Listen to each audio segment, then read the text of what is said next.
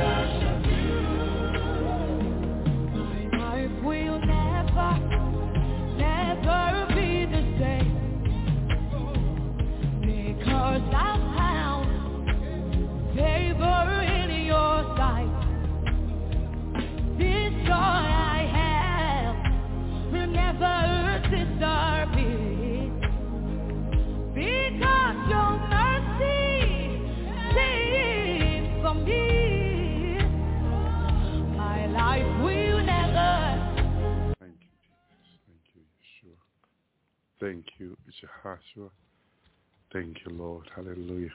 Praise you. Mighty God, mighty Jesus, mighty Yeshua, mighty Jehoshua. Thank you, Lord. Thank you, God. Thank you, Jesus. Thank you, Lord. What a awesome, great God we serve. Thank you, Lord. Hallelujah for the blessing. Thank you, sister. Amen. Thank you, Jesus, to be here to sharing his word in his revelation as he, as he commanded me to do so. Amen. In obedience, I want to do that. Thank you, Jesus. Thank you, Lord. Thank you, God, as time is practically over. Or we can say it's over. Praise you, Yeshua. Praise you. Jehoshua, as we share tonight, I know that some of the, the revelation is going to be such a blessing, encouraging, hallelujah, to some of us who are waiting for the great day. Amen. That is practically here. Hallelujah. The day of the bride of Christ. My brother and sister is practically here. Thank you, Lord. Thank you, Jesus. Amen. So we, we are excited. Amen. I had a, a similar revelation to Isaiah um, 26:20, where it says, "Come, my people, enter thou into thy chamber, and shut thy door about thee. Hide thyself, as it were, for a little moment until the indignations pass. Hallelujah. Thank you, Lord. Thank you, sister. This indignation at the seven-year Great Tribulation has been spoken so much of, and we know that at any moment, at any hour, uh, after the rapture, departure, after the revival, it's going to come to pass. Thank you, Lord. I used to think that right right away after the rapture, the indignation begins. But then we forget about the last rain. The last rain is a promised sign of God. Amen. That is in that in between there. Then you got the three days of darkness, which comes after the, the eastern tsunami, as has been shown to me. Thank you, Lord. Thank you, Jesus. These events can all happen. It will happen quickly. And that, that's going to be part of the surprise of those that in the past was thinking how is how are these things going to come to pass. But God has a day and hour. Shalom, Brother Miguel. Amen. When these things are going to come to pass. Hallelujah. Brother Miguel, uh, let me know when you're ready. Brother Miguel is our guest tonight. Thank you, Lord. Thank you, Jesus. Thank you, Yeshua. Amen. Praise you, Lord. Amen. I hope God has given him to share tonight. Thank you, Lord. I, I hope he prepare. Thank you, Lord. Thank you, Jesus. Amen. So um, it, I received a dream this week, and and the dream was shocking to the way the Lord gave me the dream. My brother and my sister. Amen. I'm going to share the dream, and I feel, let me see if my brother Miguel is able to log in. Thank you, Lord. Thank you, Jesus. Thank you, Yeshua. What an awesome God we serve. Thank you, Jesus. Amen. Things are going to happen so suddenly. As the Bible talks about sudden destruction, they happen quickly. My brother and sister. And that's what is not expected of many. Amen. Um, one of the words that I heard in heaven this week was surprise, surprise.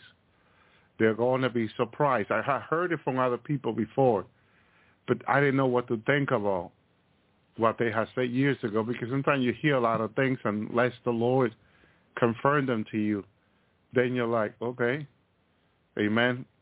Uh, like Jeremiah 51, 41, how Sheshach is taken, how the praise of the whole earth is surprised, how Babylon have become an astonished among the nation. Amen. So surprise is biblical, which I never put it in a sentence before, in preaching the word of God, but it's in the word of God, surprise. Amen. And so they are surprise coming, and then they're starting destruction coming, which is a starting surprise. Amen. And, and, it happened back in Jeremiah 48, 41. The Kerioth is taken, the stronghold are surprised, and the mighty men's heart of Moab at that day shall be as the heart of a woman in pain, which I believe is in pain. He says the word P-A-N-G-S, my brother and sister. So, and that's the birth pain, the birth pain coming up. The child must be born, and those are the days that you and I are living in, and the birth pain. Amen. Thank you, Lord. Thank you, Jesus. Everything is so close to happening my brother my sister, we are trusting in the Lord. Jesus says to me almost two weeks now, the beginning at the beginning of the the first week of this new year 2024 hallelujah. That's okay brother. I understand if you're not able to join. Amen. He says to me that this year will not pass until we see the the judgment he was showing me to come. And so for sure it's been recorded. It's on it's on the archives, and I'm looking forward to seeing what the Lord said it will it will come to pass. And then as I question the word in regard to Lord, I need more info, more information about this. Please, Lord, because I'm putting my ministry on the line on this. Amen. And I was told that God's spoken word is firm. Amen. So it is not to be questioned, just to believe. My brother and my sister, thank you, Lord.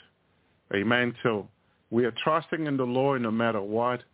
He's in charge. He's in control. He knows exactly what is going to happen. This year will not pass until we see that eastern tsunami as a judgment I saw coming into the land, my brother and sister. And I have other prophecy of other brothers and sisters talking about this judgment coming to the United States, which I'm going to play in a few. But it's truly confirmed what the Lord is saying to has said to me and saying to them that this judgment over America, this eastern tsunami, the earthquake of California are about to hit this country. Okay? Some people have not put a timeline to it like this year. Because I heard the Lord said this year. That's why I'm repeating it. Heard him say this year, which I had a really difficult time coming out and saying it, but that's what I heard the Lord say. So it's his word, my brother, my sister. He said, this year will not pass until this, this judgment come to pass. The judgment he showed me. So, wow, wow, wow. We, we are that close to things happening. My brother and sister, another things that was tied years ago, over 14 years ago, it showed me that when we would get the eastern tsunami in the United States, that right after that we will get a three days of darkness. Okay, that's when the, I saw the darkness coming to pass. I seen it. I lived through it with my family. Immediately, as people were looking to the, to the in the eastern part of the United States, wondering what happened to Florida and all the state in the eastern part, I could see the crowd standing, looking that way. I remember, and everybody was shocked and surprised, and people were wondering what happened with people like in Charlotte, uh, in Georgia, Virginia, Washington, all the all the all the state along the coast. People were wondering what happened to those people because everything came underwater. Hundreds of feet of water. All this land was underwater. And I could see people with their hand on their head and crying. I mean, the crying was an outcry of those that were still alive, knowing that millions of people had lost their lives. And I'm there shocked by what I'm seeing and what I'm hearing people say. Oh my gosh. They knew that there would not be many people left after all that water came into land. And I go inside the house, I remember. And as I go inside the house to tell my wife what was happening outside, for some reason she, they knew. But then it was still daylight and darkness began to fell upon the earth. This is when I encountered over 14 years ago the three days of darkness that I don't remember hearing about it. I don't remember any preacher talking about it. I know Moses and the children of Israel before they went into the promised land encountered three days of darkness in Egypt. My brother and sister. And for some reason I have preached around it, but not any years ago my brother and sister. And not knowing that the three days of darkness was an end-time event also, that there's nothing new under the sun, that when it will come, it will come, it was assigned to the Egyptian, and it was assigned to the, to the children of God in Egypt, of the mighty hand of God and his mighty judgment over Egypt. And in the last day, God will do the same that he will bring this as a judgment, as a sign, my brother and sister, over the earth. And so the angel out there will come in that three days of darkness, okay? And I remember that then the the the the last plague was the the the death of the children, my brother and sister. They had to put the, the blood in the post of the house, okay, because that night the angel there will come by and kill the firstborn. And so that firstborn, I didn't know that it was a stronger army of Pharaoh. Okay? And so it's very significant to the last day we're in that the three days of darkness comes to, to America and the world, but it comes also like a cleansing that it came to Egypt, the way I see it, where the stronger men are going to fall. They're going to fall. You know, it didn't make sense to me back then when I saw the three days of darkness begin because after a, a great tsunami in the eastern part of the United States, which I, everybody was crying when it happened, of imagining so many people dead underwater, entire state, entire st- city underwater, where you, you we know there's millions of people that lives, my brother and sister, completely underwater, Florida underwater. And then so people imagined that there were so many people dead, and people were crying for those people, my brother and sister. And, and it was unexpectedly, it was sudden. It just came. Now, someone said it will be like a boom, which some people uh, suggest uh, Efrain Rodriguez, a stone hitting near Puerto Rico, and they believe it's tied to the, the Eastern tsunami I saw. I cannot say specifically what's going to cause it, but I know that God says it's coming. And so we, we have that obligation to say, look, this is coming. Prepare. And now the Lord is saying that this judgment, this year will not pass until this happens. As he showed to me, that is that tsunami coming into North Carolina where I saw it two weeks ago, the beginning of this year, will be three weeks ago now. Surprisingly, me standing there in the spirit, seeing this weight of water, large, over a hundred feet, coming into the land, seeing people running for their lives, thinking they can outrun it, and then finding out that it was too too it was too hard. So people um, got caught by surprise. It was like early in the morning. The the daylight was breaking through, and all of a sudden, boom! People getting up for work, and all that water came in and just destroyed the home with them inside. They had no chance to escape it. And that's why we are saying that the only escape is Jesus Christ, our Lord. And this is why, my brother and sister, we got to be ready. We got to prepare because this judgment is coming and it's here. This is the year. This is the year, my brother and sister. Hallelujah. A restoration. 2024 is the year of restoration. This is the year where God says, I will restore to you the years that the locusts are eaten, the cankerworm, the caterpillar, the palmer worm, my great army which I sent among you. I've been watching videos on YouTube about how the palmer worm has been destroying. The locusts are destroying the harvest all over the world, Australia, specifically Africa. And they had made chemical to try to kill them, and they're having a really difficult time. Scientists are, some of the people are even giving up in Australia of these locusts just, just coming on the land. I believe they call it cricket. Some people call it cricket locust is what the Bible describes. It's a plague. It is a plague. And it's an end time plague. And they're destroying the crop. They're destroying the vegetable. They're, they're coming to the apple tree, orange tree, uh, all kinds of tree, and they, they just destroy the fruit. They eat them.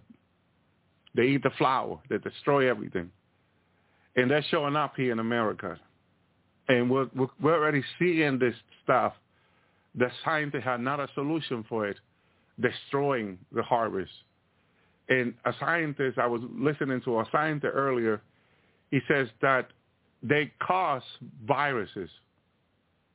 And scientists already said that there's five virus, new virus coming up every month.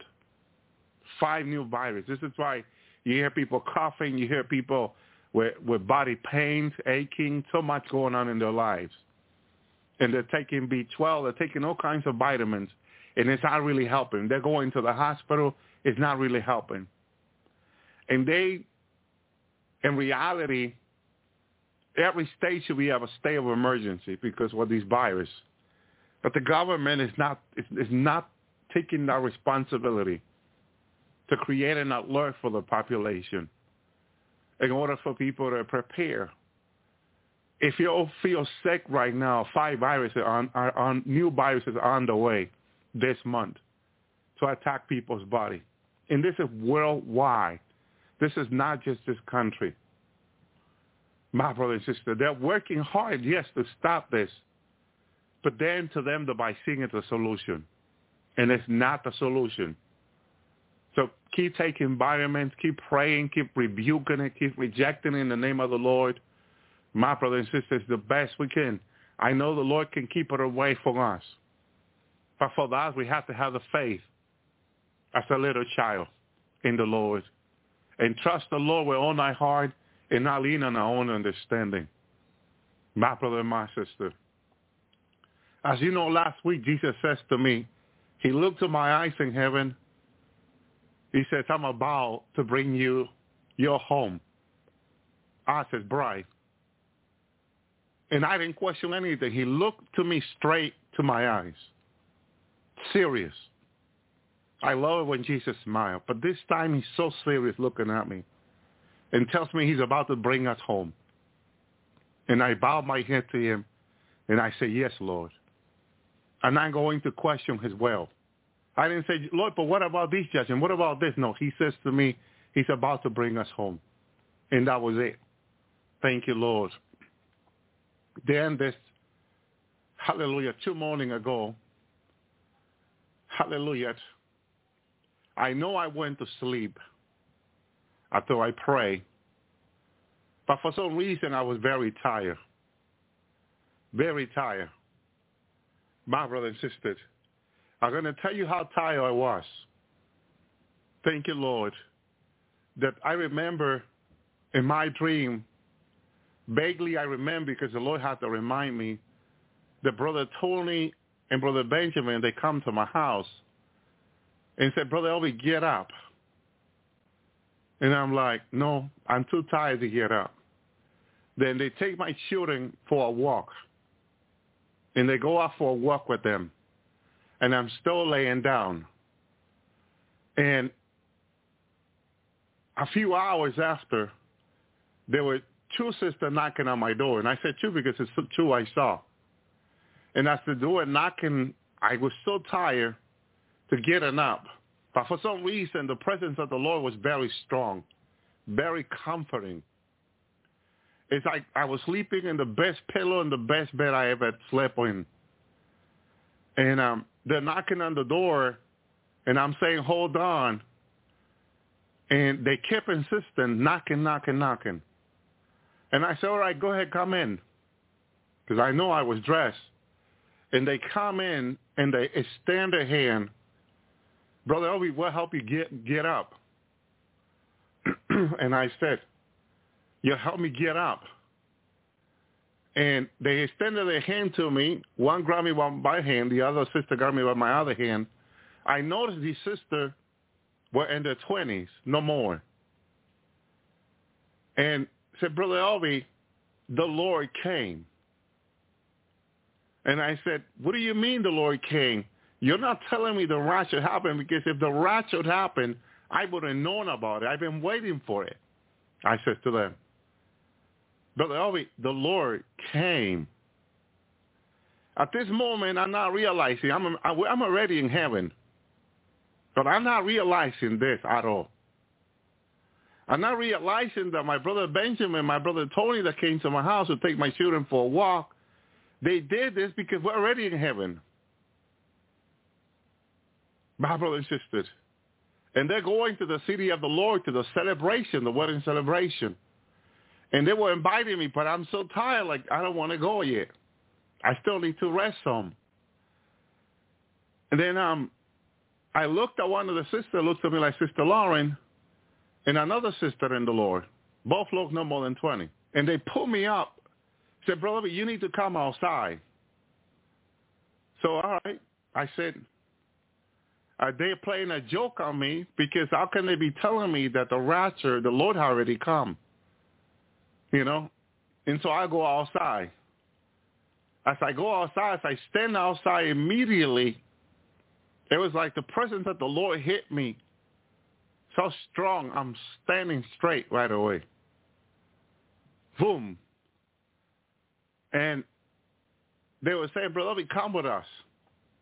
And I said, well, I got something else to do. Give me a second. I noticed I was up in my mansion up in the mountain. And I, for all, all reason, for an unknown reason, but only the Lord knows who guide us, the Holy Spirit, I felt led to go down to the valleys. And I knew from where I was, I could go down the, down the mountain, head down, and I would head up to the valleys. For some reason, I knew that area. I've been there before. Is as I head down to the valley, the sister wanted me to go to the wedding celebration. The people were waiting. People were already celebrating. Brothers and sisters were over there. They were having fun. Everything was great. It was all celebration. But now as I realize I'm in heaven already, I'm not worried. I'm not concerned. I know this wedding is going to go on for seven years, like the wedding of Esther. That was even extended more. So I'm like, I'm in heaven. Why should I? And I said to the sister, go ahead. Go right ahead and celebrate.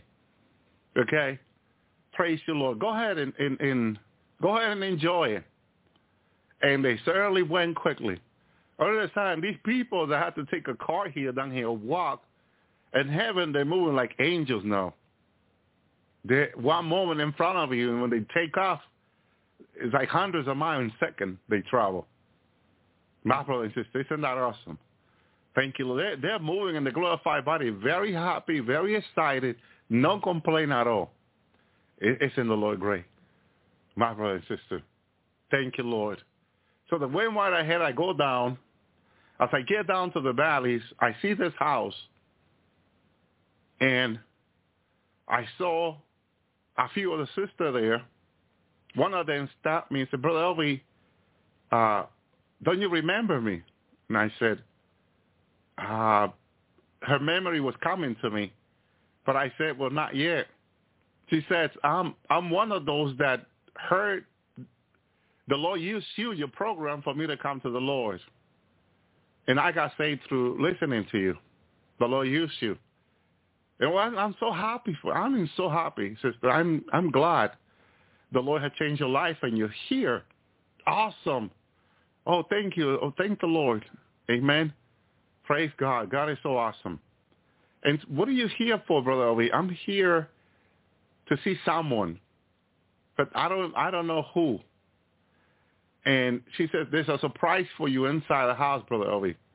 It was a house that it seems like it has several sisters in there in the valley, and I will say maybe 10 or 12 I will occupy the house, each time having their own rooms.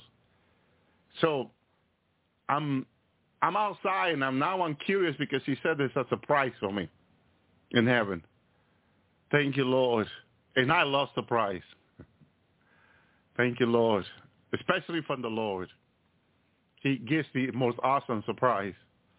It always rejoices you when he gives you a surprise. So now, as she says that, and then the other sister would uh, welcome me, me, thank you, Brother Elvi, for what you've done.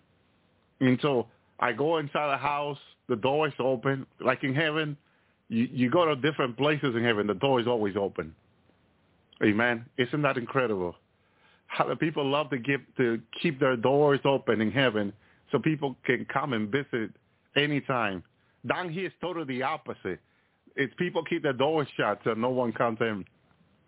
Surprisingly, amen, or steal anything. So in heaven, heaven is completely, totally different from the earth, my brother and sisters. So I go inside, and I looked at this young lady, and I noticed that's my sister, Elsa. And I said, Elsa, is that you? And she said, yeah. She she usually called me little brother. Yes, little brother, it's me. And um, I said, Elsa, I didn't know you were coming home with in the rapture with the Lord. And she said, surprise. Didn't you heard there will be surprises? Like, yes, I did. And we give each other a hug. Come and give me a hug. And then I'm pressing against her, her body, her new body, and I said, sis, you, you really got a, hallelujah, a, a supernatural body here, and she's laughing. Thank you, Lord. He is so awesome. He is so great. Oh, hallelujah. There's no word to describe his mercy. There's no word to describe his love. His, his love is eternal. And, and the least, the least of thee, he says, the least of thee. My brother, he has a plan for everyone. And he's telling us to evangelize and preach the gospel. Because we think that a person needs to receive Christ and go through all this process of preparation in order to go home in the rapture. And the Lord can do anything. All things are possible with him. And someone can receive the Lord now, and if the rapture is tomorrow, he can get them ready for the rapture by tomorrow.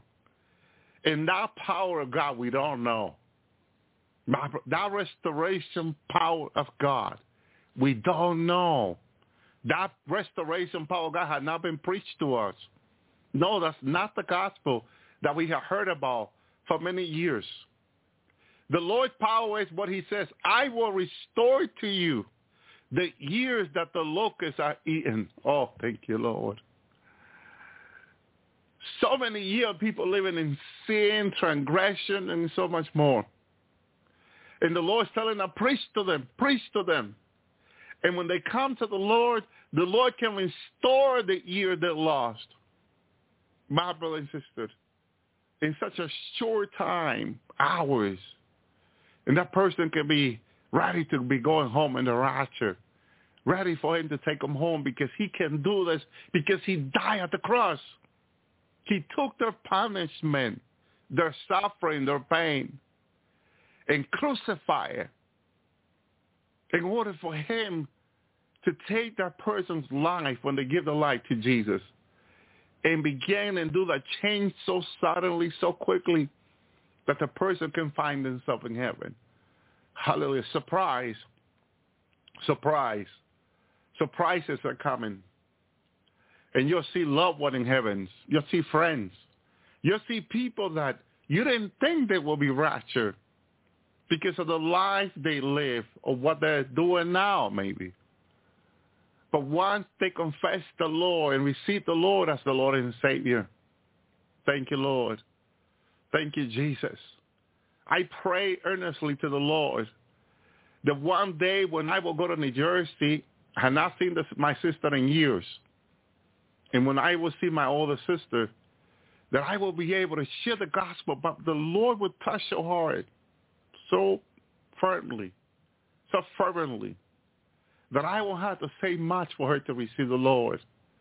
And a few years ago, the Lord gave me the blessing after praying for her for so many years. Hallelujah.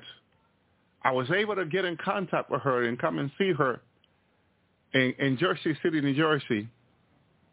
And as I go see my sister, that was the, the appointed day of the Lord. As I began to share with my sister what the Lord has done, she began to cry. The presence of the Lord came over her, over her home, and she could not stop crying and repenting before the Lord. And right there, I was able to lead her to the Lord. I said, would you like to receive the Lord as your Lord and Savior? Because I knew my sister, the Lord's been working for her when she was little. But Jesus came to her. She had walked with Jesus most of her life. But she had gone through problems where the enemy told her to blame the Lord. Because the enemy does this with people. They go through problem, they go through divorce, they go through problem, and the enemy says God's fault when God has nothing to do with it. My brother and sister. And she confessed the Lord. She got right with God and received the Lord. I was able to leave my sister to confess the Lord again and repent and pray for her. And the Lord filled her with, her with his presence that very moment. I was so joyful because I prayed for her for many years. Now seeing her in heaven, the Lord bringing her in heaven in the rapture, that was a bigger surprise. Thank you, Lord. Is there anything impossible with him? That's why he tells us to pray. Pray that the prayer of the righteous availeth much. That there's nothing impossible to him. You and I see a lot of things impossible. But is there anything impossible with the Lord? When the Lord comes to Abraham and Sarah, tell them they're going to have a baby next year, a son. Sarah laughed. And the Lord said, anything impossible with the Lord. Because then it made no sense to her, being of age, my brother and sister, well, you can have no children He can have no children. She could have no children. My brother and sister. How would that be possible? Hallelujah. We know our body. We know ourselves. We know through the things we go through. We know the things we tried that we have failed miserably so many times, people say. And when God comes and say, look, I can make that possible for you, people laugh. But don't mock God, believe him. Repent. Say, Lord, I'm sorry for laughing. Hallelujah. It offended the Lord in a way that Sarah laughed because the conversation didn't stay there.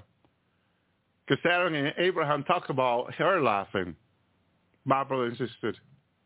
Thank you, Lord, because there are things you and I can do and say that cannot be pleasing to the Lord. Like laughing about something that God is serious about. It's not funny. God wants us to believe and walk by faith and not by sight. Thank you, Lord. We're here, church. We're at the end of the race now. There's no going back. There's no going back. A lot of people think there will be a turning. There's no turning. We're here. This is it. Hallelujah. Keep your heart right with God, your life right with him in repentance daily. There's no going back. There she will be we'll see. We'll see the sea getting out of his way. We'll see the earth shake like a drunken. Those two signs are going to be so clear this year. And God is already confirming it through his servant the prophet. Hallelujah. The only thing is no one has put a date to it. I'm putting a year, not a month, but a year to this, this year. The Lord said, will not pass until this thing happens. They're coming. They're here. My brothers and sisters, I'm glad the Lord said this year because I'm sure scientists are going to try to, they're going to figure it out soon. And they're going to go ahead and say, look, this is, this is, this, it's almost 100% that's going to happen this year and take away the credit from God. But God had already spoken it through his servant, the prophet. It's here. The earth is going to shake like a drunken. It's going to be felt all the way to Mexico.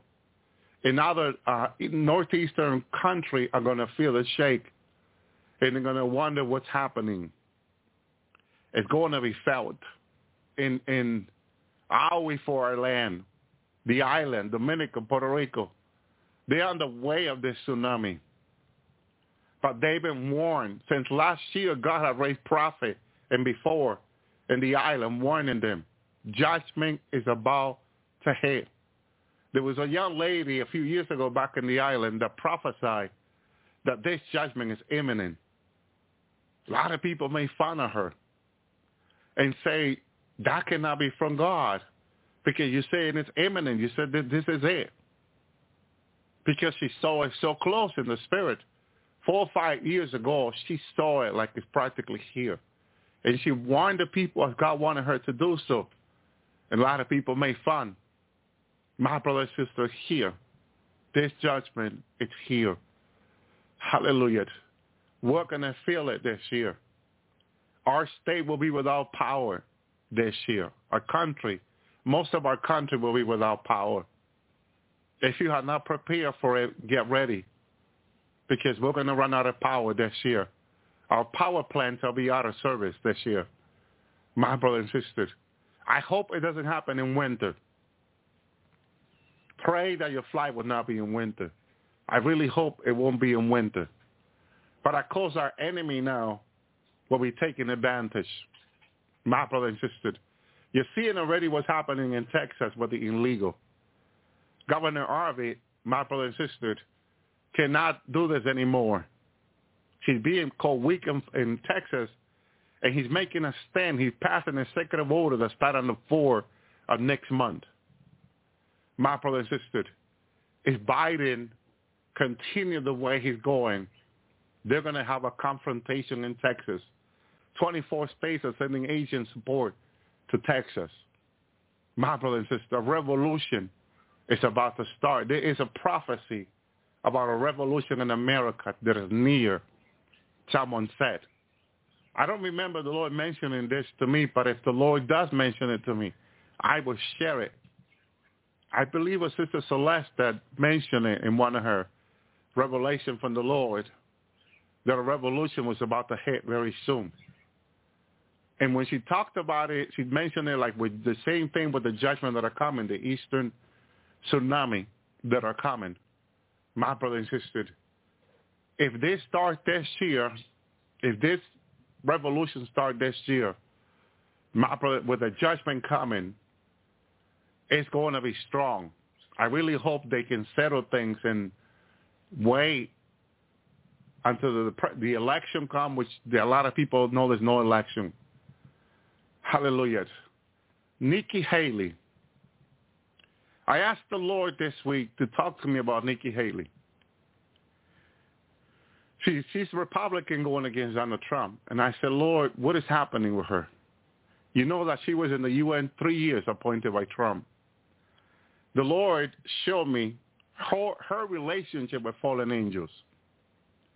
And I saw in the spirit, fallen angel was speaking with Nikki Haley and were training her. And I saw when this large 30 feet angel, fallen angel, was telling Nikki Haley how to run her campaign and how to go about things. And he was telling her, don't worry, we'll make a change. Like, you will have the money you need to run your campaign. And just keep going forward. Okay? Keep going forward, he was explaining to her. I was watching that fallen angel having a conversation with her. And the fallen angel was telling her, continue to go forward. Don't let them, don't, don't let them convince you to, to, to give up your campaign. And we'll support you that whatever money you need will be available for you. Okay? And then um, the fallen angel said, we'll make a change. And I saw him doing something with her. I'm still trying to figure out if it was a change of party. My brother and sister. You know that in 24 started a no-label party, and they're waiting for a strong leader and I was wondering if she will be the one, my brother and sisters. But they know also that Michelle Obama last week started her campaign of getting supported to support her campaign. So there was something they, the fallen angel did with Nikki Haley that I believe it was a switch of party all of a sudden. Right when the Republican thought that she was giving up, they made a, a, a switch, a change and there was things they were doing there were her. They were putting her somewhere where um, I was trying to understand if they were making her the leader or the or the vice president, either one. But there's something there they're gonna do a, a switch, a change, where you you will think that she will be gone, she's no more, but she then she offers like at another party, like wow. My, unexpected change they did. They got their plan. They got their agenda. Their agenda is not to let Trump get into office. And they they they got their A B C D E F plan. Okay? And they're gonna go through all of them, my brother and sister, until the, what the Lord said to Sister Celeste will happen to Trump my brother and sister, because Obama is coming back. And Obama's coming back because Father says to me, I believe it was the beginning of this, no, last year, he says, that he was uh, he will allowing him to come back, Obama. And remember the Lord said the same thing to Sister Celeste. Okay?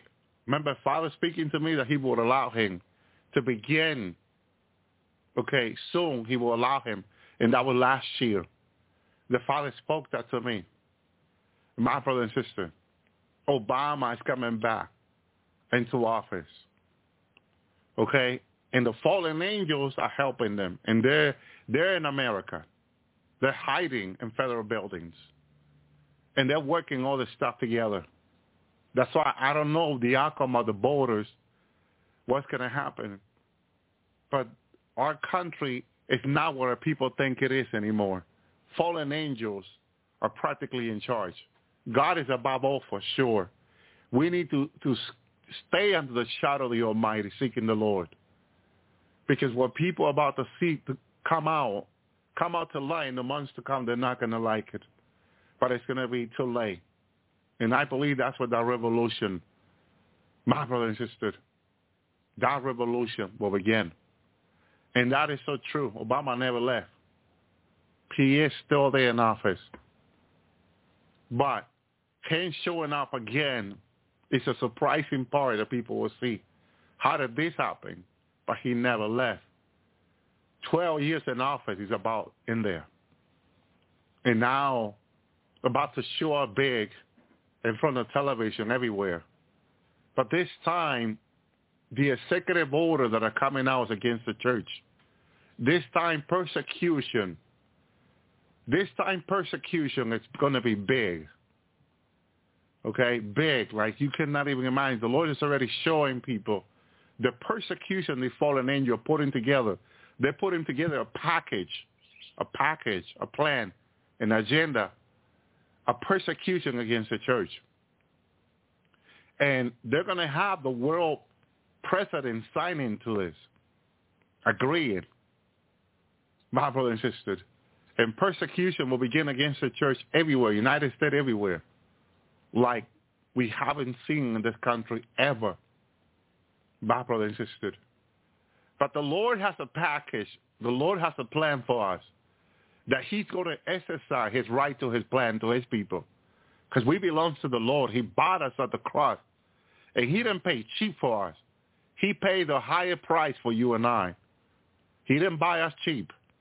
My brothers and sisters. A lot of us sold us cheap to sin. But the Lord paid a high price for you and I at the cross with his own life, his own blood. My brother and sister, we belong to him now and what is about to unfold, whatever will unfold on the earth, don't be shaken. Don't be shaken by what you see happening in this country around the world because they are coming shaking like earthquakes and tsunami and much more in government. Change and switch, you say, they're, they're not allowed to do that under the Constitution. Well, you're going to see things coming to pass in the days to come.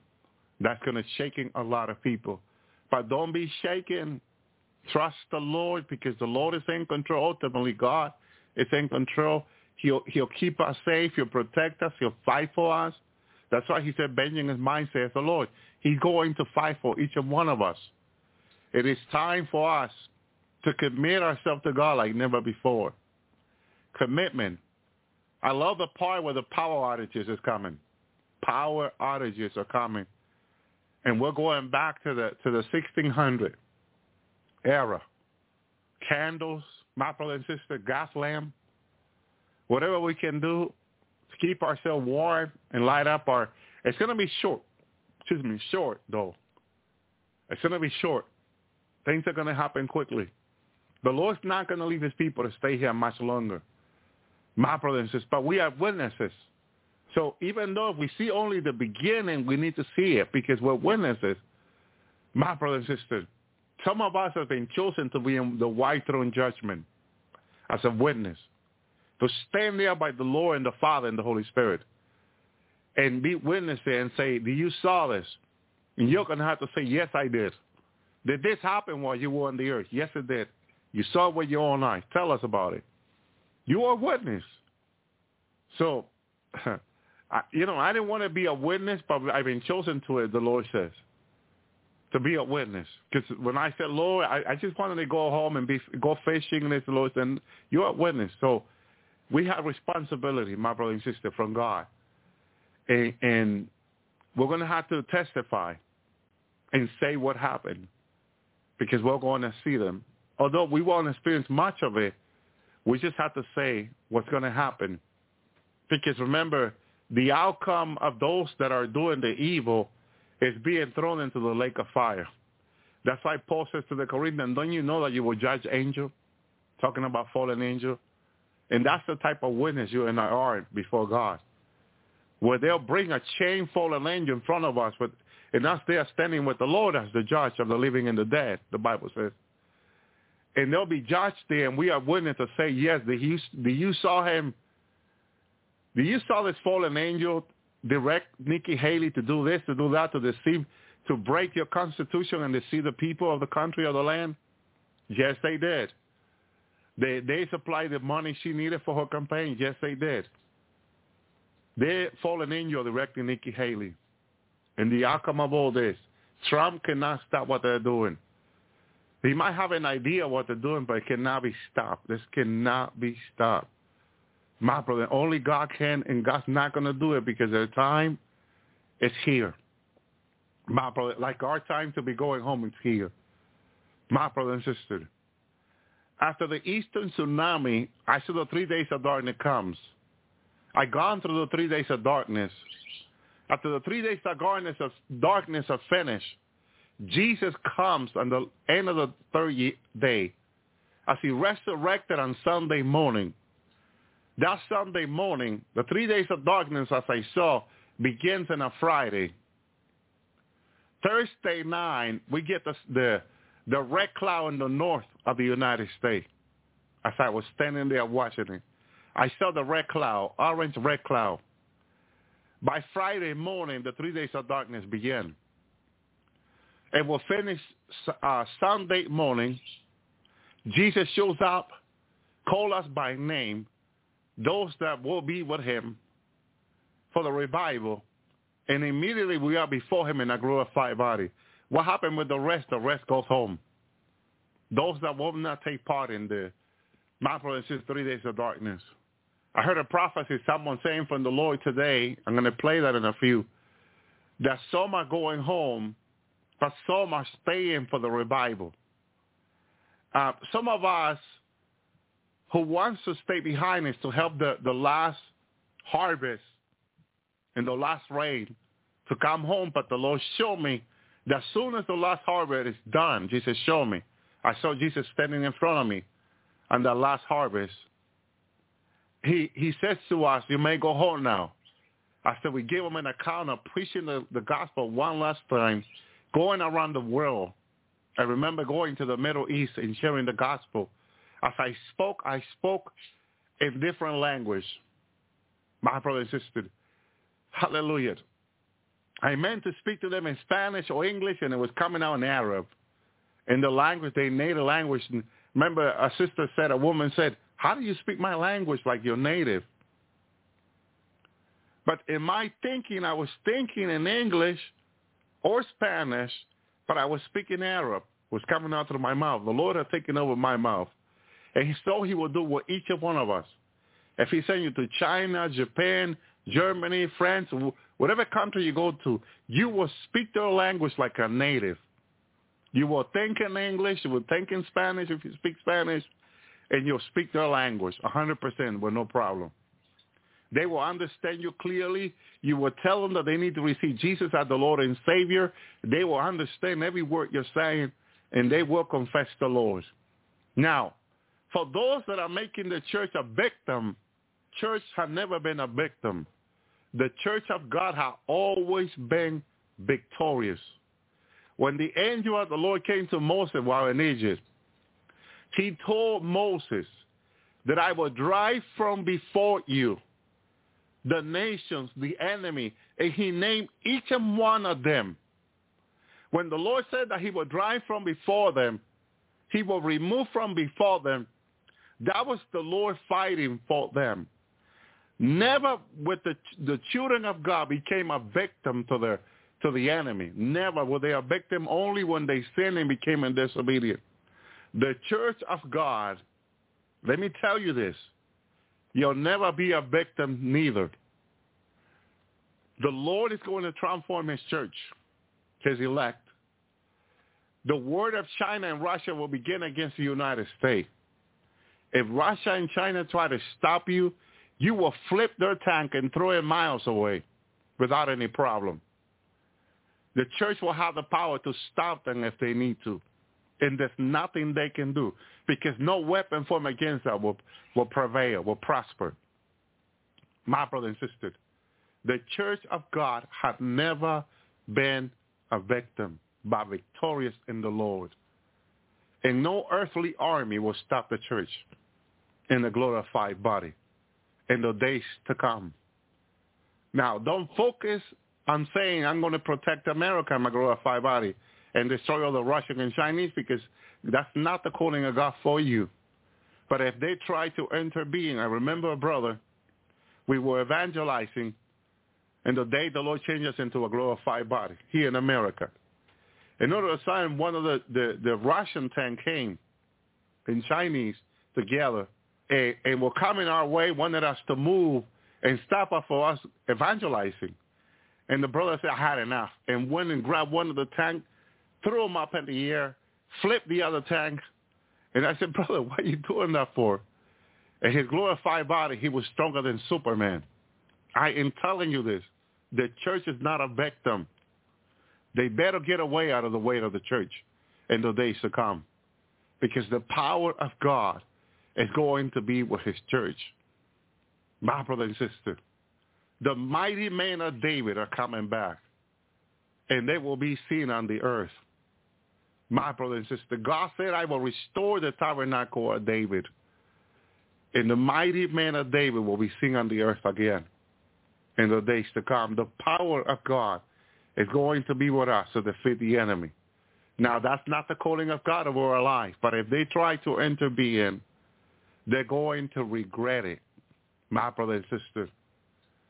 Amen. Love the Lord more than your nation. Because if you love the nation more, you might be one of those who will be flipping tanks everywhere. Don't do that. Focus on Jesus, my brother and sister. I know that if they try to stop you, they will regret it because the mighty power of God will be on you to stop their missile, their tank. You will be faster than the missile. You will be faster than bullets. You will be stronger than the tanks. No weapon formed against you will prosper. Have a chance against you. No weapon of the enemy have a chance against you. And with the mighty power of God over your life. That's always been since the past. That will always be in the Lord. My brother and sister, the only thing is we stay focused on the Lord. I hear a lot of people talking about what is coming. And it sounds like to them the church is a victim. The church of God has never been a victim and it will never be a victim. It will have more power than all the nation put together. And one believer will be able to destroy the nation. Is that the will of God? No. It's not because God is going to do it. The Lord is going to do it. We are not called to do that. But if they get on your way, if the Korean tanks get on your way and missile, you can destroy them without a problem. They'll do. They'll cause you no harm at all. Your brother and sister. But that's not our focus. That's not our focus. Our focus is to lead people to Christ. How then confess the Lord as the Lord and Savior for us to fulfill the task that Jesus is going to give to us at the end of the three days of darkness.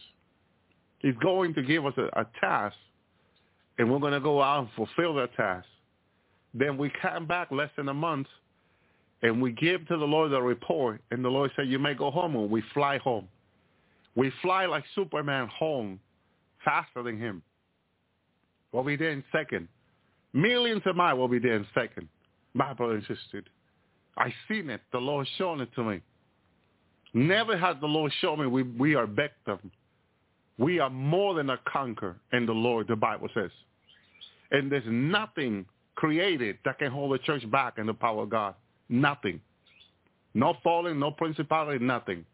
My brother and sister. The only thing we're not going to focus on that because if you do, then you want to fight. You want to destroy them. You want to defeat them. Then the Lord will look at you. You're destroying the, everything they have. And the Lord said, did I choose you for this? Did I call you to, for you to destroy the military base, the tank, the, the ships, the submarines? I didn't call you to do this.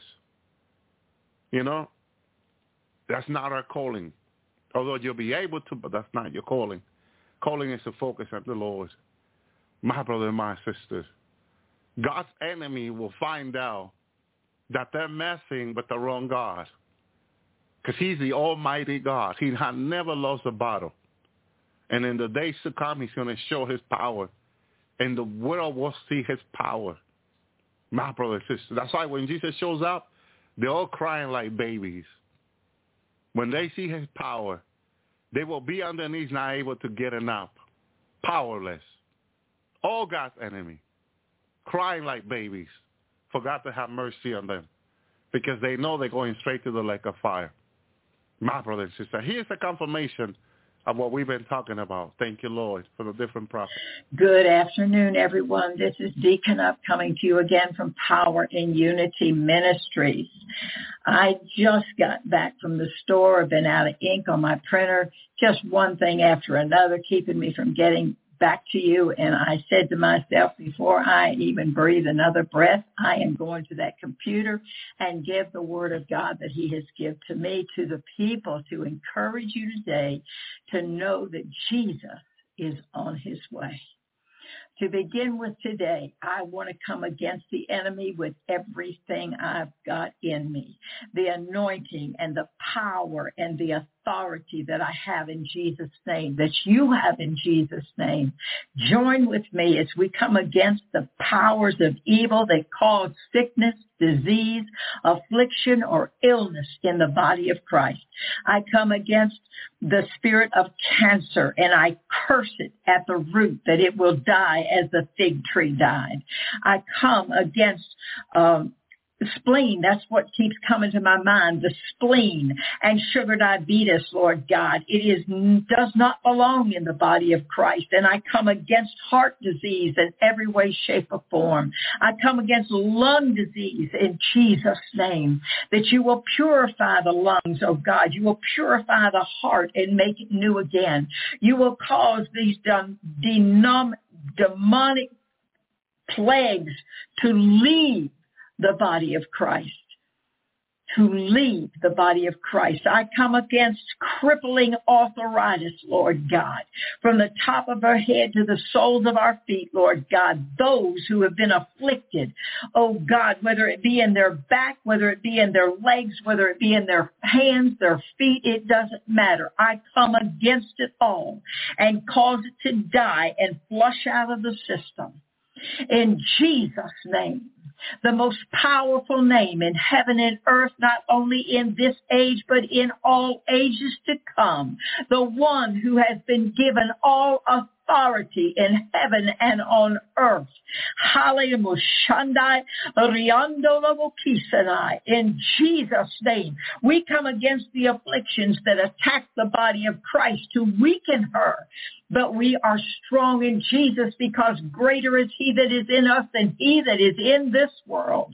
My Lord and my God, as you walk by that fig tree and you wanted something to eat and it had not borne fruit, the enemy is trying to keep the body of Christ from bearing fruit and you curse that tree, we curse those diseases, Lord. Each and every one of them will fail and they will pour out of the body just like it should. And the body will be remain whole and complete through the power of Jesus' name.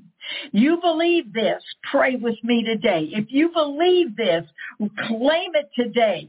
Claim it. Speak it out into the atmosphere around you. I am no longer filled with cancer. I no longer have heart disease. I no longer have, have diabetes. I no longer have arthritis in my body, but the power of the name of Jesus Christ has released me from these plagues that the enemy would like to stop me with. In the name of Jesus, we pray that prayer against the enemy today and for you. Reach out and claim it today. Reach out and grab hold of the word of God. For in that hour he said, I poured out my, I bore stripes on my body and I poured out my blood, not just for the healing of the body, but the healing of the soul and the healing of the spirit. That all comes together because when the mind, the, the, the soul of man is attacked, it causes the body to be attacked. And then the spirit gets low. So it all works together. But Jesus he bore 39 stripes, and there is not a disease, an illness, affliction, or any type of disease that doesn't fit in those 39 stripes. He paid it all. He paid it all, people. Glory be to his holy name. Hallelujah. I just felt like I needed to pray. A lot of times I don't come on and pray because I'm trying to stay within a time limit and but I'm going to stop timing God. If he wants to go 30 minutes, if he wants to go 40 minutes or 45 or an hour. I know people don't have time a lot of time to sit in to listen. That's why I try to keep it at a minimum. But you know, when you're driving to work, a lot of times it takes you 15, 20, 30 minutes to even drive. You can listen to me there. You don't have to watch me. Actually, if you watch some of these videos, you see such funny faces, you would have to smile or uh, laugh or at least smile because of the way it shows up on the video. I haven't learned how to do that yet. But anyway, in saying all that, the disease does not belong in the body of Christ. And there is coming a time that we will walk in such glory as that cloud comes down and touches the earth that all illness, sickness, and disease will flush out of every system and we will walk in the authority of the name of Jesus in all his power and his authority with all boldness. Hand in hand, we will cross this land for Jesus Christ. My Lord and my God, that's the Holy Spirit's word to you today because that is not in what he'd have me tell you today. Hallelujah. So anyway, in saying all that, let me get into the word that he has given me two days ago when I'm like, Lord, why am I holding out here? Why am I not getting on here and telling the people what you have said? All because my computer was down with ink. We're going to get an upgrade. We're going to get an upgrade by God's grace. We thank you, Lord, for your mercy and your grace that covers us every day. We don't have to be concerned. All we have to do is know who to call on today. And that is Jesus. Jesus. Jesus. All power in heaven and on earth is in the name of Jesus whatever you're facing, whatever valley you might be in, whatever struggle might be coming against your body, your soul, or your spirit, just say the name of Jesus. You don't feel anything. You don't have to feel. We don't live on feelings. They're deceptive. Don't, that is not saying we don't know, feel the power of God and know the, the authority of Him in us. But what I'm saying is you can't live on that. But you can live on the name of Jesus. Jesus. Just keep repeating it over and over. You don't have to even say the name of Jesus. You just have to say the word Jesus. He's our Savior. He's our Lord. He's our Christ. He is God within us. For greater is he that is in you, and who is in you the hope of glory. You're going to hear this in his word today. This is what he has to say. I am the God of yesteryear. I bottle up every prayer and tear. When Satan fell to earth, the earth was cursed. I came the curse to reverse. I came as a baby and I grew as you. I was tried and tempted too. I allowed them to hang me on a tree so that I could deliver thee. A lot happens that we don't understand, but I came to save fallen man. Only through spiritual eyes can you see that God who created all the galaxies, a time, I set a timeline in order. Angels ride on the wings to each corner. Time vanishes in me for I am the God of all eternity. Time means nothing to him. It vanishes in him. There may be timelines set in the world that we live in, but he set them. But when he comes, when he comes and that glory cloud begins to sit upon the earth, time will vanish. Disease will vanish power and authority will be recognized as we walk in his power, in his name. Ooh, hallelujah, Messiah. Only through spiritual eyes can you see the God who created the galaxies.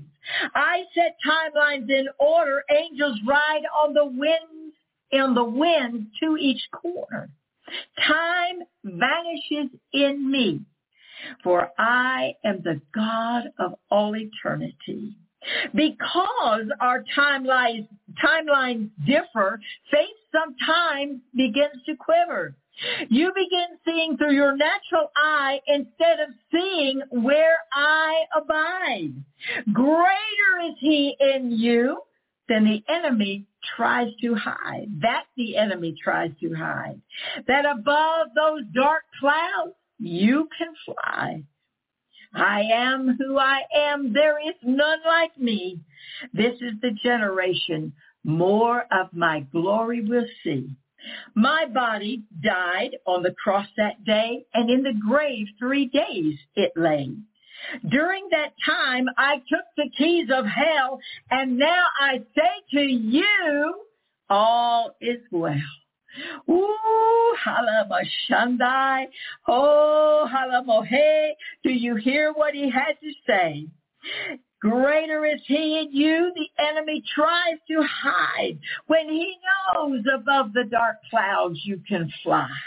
I am who I am. There is none like me. This is the generation of more of my glory you will see. My body died from the cross on the cross that day and in the grave three days it lay.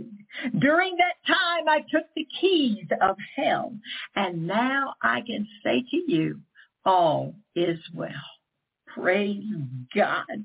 More of my glory you will taste as you continue to run your earthly race. As you draw close to me, you will see earth touch, heaven touch earth, changing it one degree.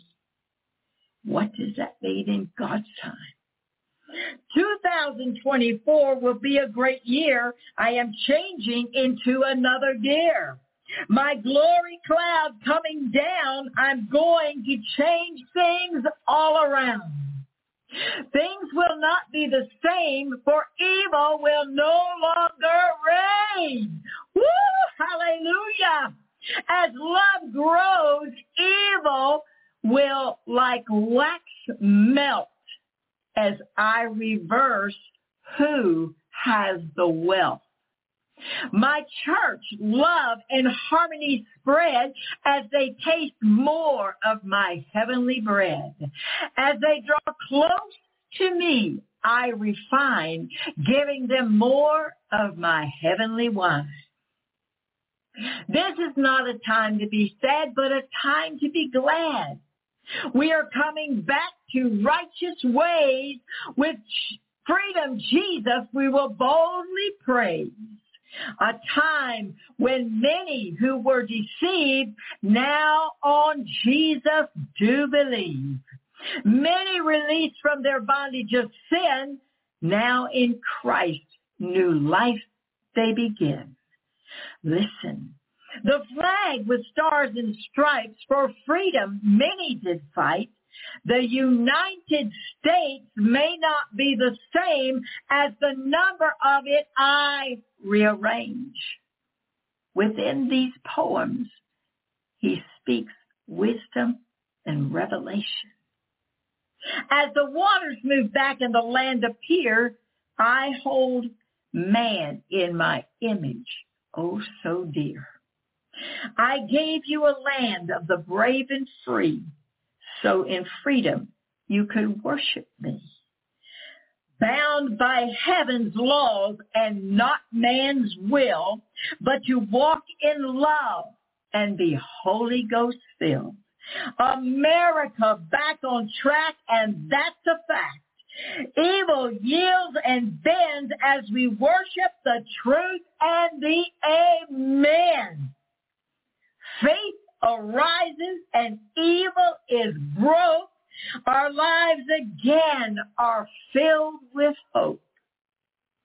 Come close and follow me, and you will be like a tree that is planted by the water of life, where your lamp will burn, oh, so bright. My Lord and my God. If that doesn't lift your spirit, nothing will. My Lord and my God will be revived as Jesus comes down from the sky and he walks among us in his glory cloud. Hallelujah. Hallelujah. Healing all the wounds of the body, the soul, and the spirit. My Lord and my God. These are the scriptures he's give for me to give to you today. And I'm going to end by speaking it out of the word. Hallelujah. John 12, 38 says, while you have the light, believe in the light and you will become the sons of light. Many who were deceived now on Jesus will believe. Revelation 3.20 says, Behold, I stand at the door and knock. If anyone hears my voice and opens the door, I will come into him and dine with him, and he with me. Whosoever believes on the Lord Jesus Christ shall be saved. If you don't know him today, all you have to say is, Lord, I know I'm a sinner in need of a Savior. Come into my heart, cleanse me, wash me clean with your precious blood that you shed on Calvary. Then mold me, make me, fill me, and use me for your kingdom work. And all things are washed away off the books in heaven, and all things become new in Christ Jesus. And there is therefore now no condemnation in you. Hallelujah to the Lamb. Matthew 5, 14 through 16 says, You are the light of the world. A city that is set on a hill cannot be hid, nor does a light, you, does a light on a lamp, nor do you put a, the light on a lamp under a bushel, but on a lampstand that it will give light to all those who are in the house. Let your light so shine before men that they may see your good works and glorify your Father in heaven. That is not for you to receive honor and glory, but for him to receive all honor and glory. For he it is that works through you. Hallelujah. It is not in your strength you walk, but in his strength you walk. It is he who lives in you, not you anymore. Your DNA was changed that day you received him. It is no longer you who live, but Christ in and works through you.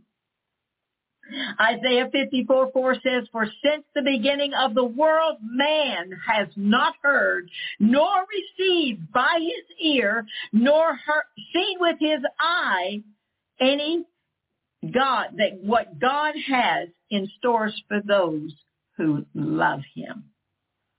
Praise God.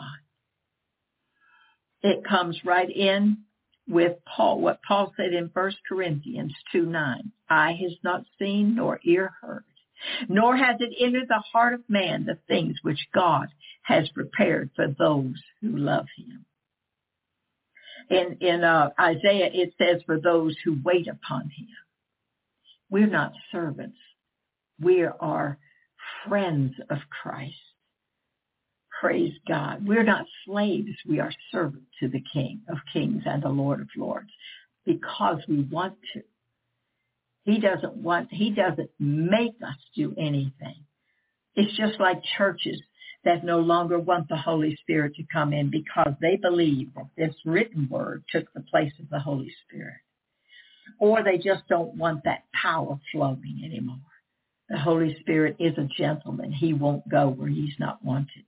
But if you want him with every fiber of your being, if you desire him with every breath you take, he will come in and make his abode in your body and give you that power that they had on the day of Pentecost. Revelation 16, 64. Oh, I got that back. I've got it written down here wrong. Sinful man as a whole are, are ignorant have yet to conceive what God has done through Christ. Man, with his natural mind, cannot conceive what Christ did on the cross, what God did when he gave his only begotten son. The power and the authority that we receive through his name. As he said in the prayer that I prayed, and it was his words, not mine, but he brought that out, that Christ's name has more power and authority here on in this age and the one to come on heaven and in earth. And all dominion, power, might, and authorities are under his feet. Therefore, they're under our feet. That's what he wants us to know. Psalms 8, 4 through 8 says, What is man that you are mindful of him? And the son of man that you would visit him?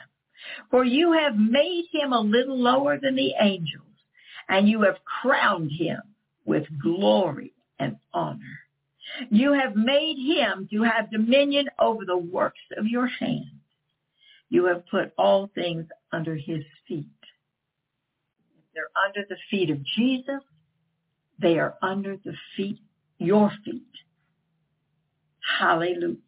He gave Adam dominion over all things in the garden. Adam sinned, lost it. But when Jesus died on the cross, he reversed the curse. He reversed the curse. The power of God giving his son and his son giving his life cannot and has yet to be conceived in the heart of man. All that it represents. May we draw closer to him as he said twice, maybe three times in this word today. Draw close to me and you will see. Draw close to me and I will refine you.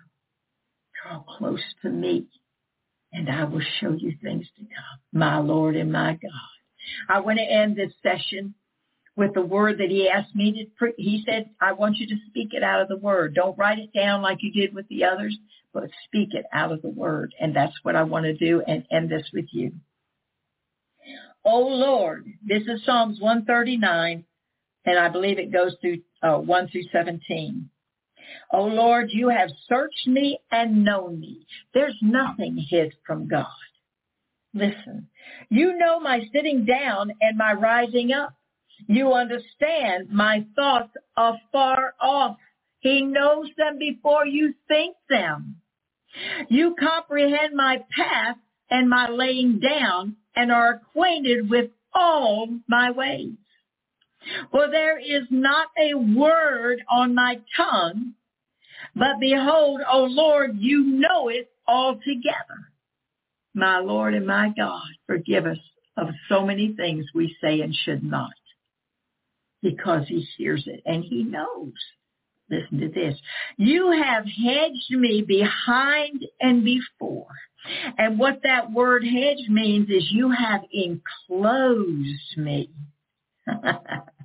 you have enclosed me behind and before and laid your hand upon me.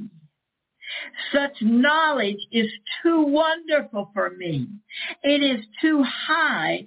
I cannot attain it. In Isaiah 52, I believe it's the 12th verse, he said, I am your rear guard, God said, and I walk before you. I lead you and God guards you from behind.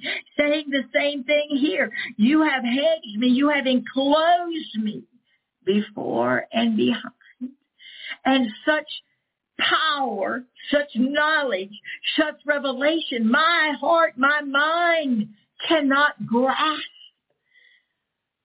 that God who can do that. Where can I go from your spirit or where can I flee from your presence? If I ascend into heaven, you are there. If I make my bed in hell, behold, you are there. If I take the wings of the morning and dwell in the uttermost parts of the sea, even there your hand shall lead me, and your right hand shall hold me, my Lord and my God. If I say, surely the darkness shall fall on me, even the night shall be light about me. Behold, the darkness shall not hide from you, but the night shines as the day. The darkness and the light are both alike in you. Maya Shundai, light, darkness becomes light in him because it hides, it, it, it, it, it, it deteriorates, it melts like wax. It becomes no more. My Lord and my God, how powerful his word is. For you formed me in my inward parts. You covered me in my mother's womb. He formed you in your mother's womb. I don't know if those words are coming in this thing, but I'm to, if they don't, I'm to speak them to you. I will praise you for I am fearfully and wonderfully made. Marvelous are your works and that my soul knows very well. My frame is not hidden from you when I was made in secret and skillfully wrought in the lower parts of the earth. Your eyes saw my substance being yet unformed, the days fashioned for me. I'm sorry, I left well. Your eyes saw my substance being yet unformed, and in your book they were all written. The days fashioned for me, when as yet they had, there was none of them. You hear what he's saying? He knitted every part. He formed you in the, in your mother's womb. He knitted together you in your mother's womb. Every part of God is in something. Everything contains a part of God. Maybe that's a better way to say it. And then at the end, he says, how precious also are your thoughts to me, O God. How great is the sum of them. If I should count them, they would be more than numbers of the sands of the sea. My Lord and my God. He's the God of all galaxies. We cannot confine him just to this earth. We cannot box him in because he's too great. That's what we do a lot of times. He, we, we, we are reared with um, uh, man's laws in our churches telling us we can do this and we can't do that. To do the, to be a member of this congregation, you have to abide by our rules. When we be, should be submitted, all, every one of us should be submitted to his rules. Praise God. Some of us go all the way, some of us don't. Some of us try to box him into our little four walls of our church. And I love everybody. I don't care what you call yourself. God calls you his children. God calls you his saints. God calls you his people. And we all have to love one another to and live to, in harmony to one another. He spoke that all in his word today. Love and harmony my people will spread as I feed them more of my heavenly bread. Glory be to God forevermore. Hear his words today. Be encouraged by his words today. He loves you more than you can imagine. He formed you. He, the day of your birth was was given before your time you were ever born. For you were in the Father before you were formed in the womb of your mother.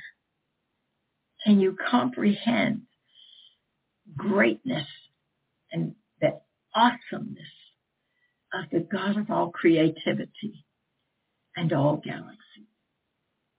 My Lord and my God, my mind just gets blown when I start thinking about this kind of thing, how awesome and vast he is. And he cares so much for the creation in his image. He holds them oh so dear. My Lord and my God, what more can I say? I love you more than anything today. I hope I encouraged you with this word. I know God loves you and it's his word, not mine. It's his word to you. Be encouraged. Let your hopes and dreams come alive. He's already started speaking to me. Probably again tomorrow I'll be giving it. I don't know, but I hope so. Every day, if he would just give it to me for you, I would want to to give it. Things get in the way sometimes. And I, I, I try not to let them, but life is life, and things do get in the way sometimes. God knows all about it. He knew all about this timeline between these two, last two, and I don't want it to be that far apart again because we need to hear from God every day. We need to be encouraged every day. And what you're seeing now with the natural eye has nothing to do with what's going on on the inside. I can hear the rumbling and the, and the, you know, you can't see it with the natural eye, but you could see moving and grooving in the background, changing things.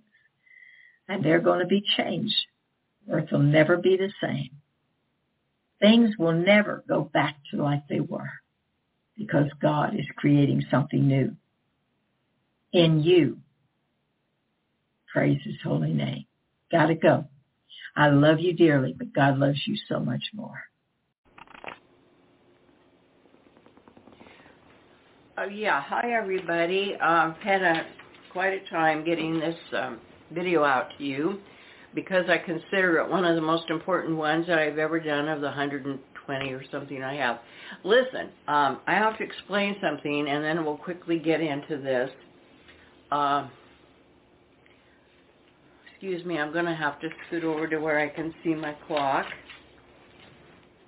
I've, I've been going over my time and then that makes me do this over again. I cannot read my Bible anymore, hardly at all, because not only did I find out from the eye doctor recently I have uh, cataracts in both eyes, but in my right eye that's just about, I can't see anything out of really, there's an occlusion in there, and an occlusion means there's a lack of blood supply to the retina. The retina is extremely important, and I'm not getting blood supply, and so this is compounded everything. So in order to bring you this message, I would love to read out of the Bible, but I I copied uh, some of the things in on paper where it's bigger, where I can see it. So I'm going to do my best. This is a very important subject on persecution. Persecution.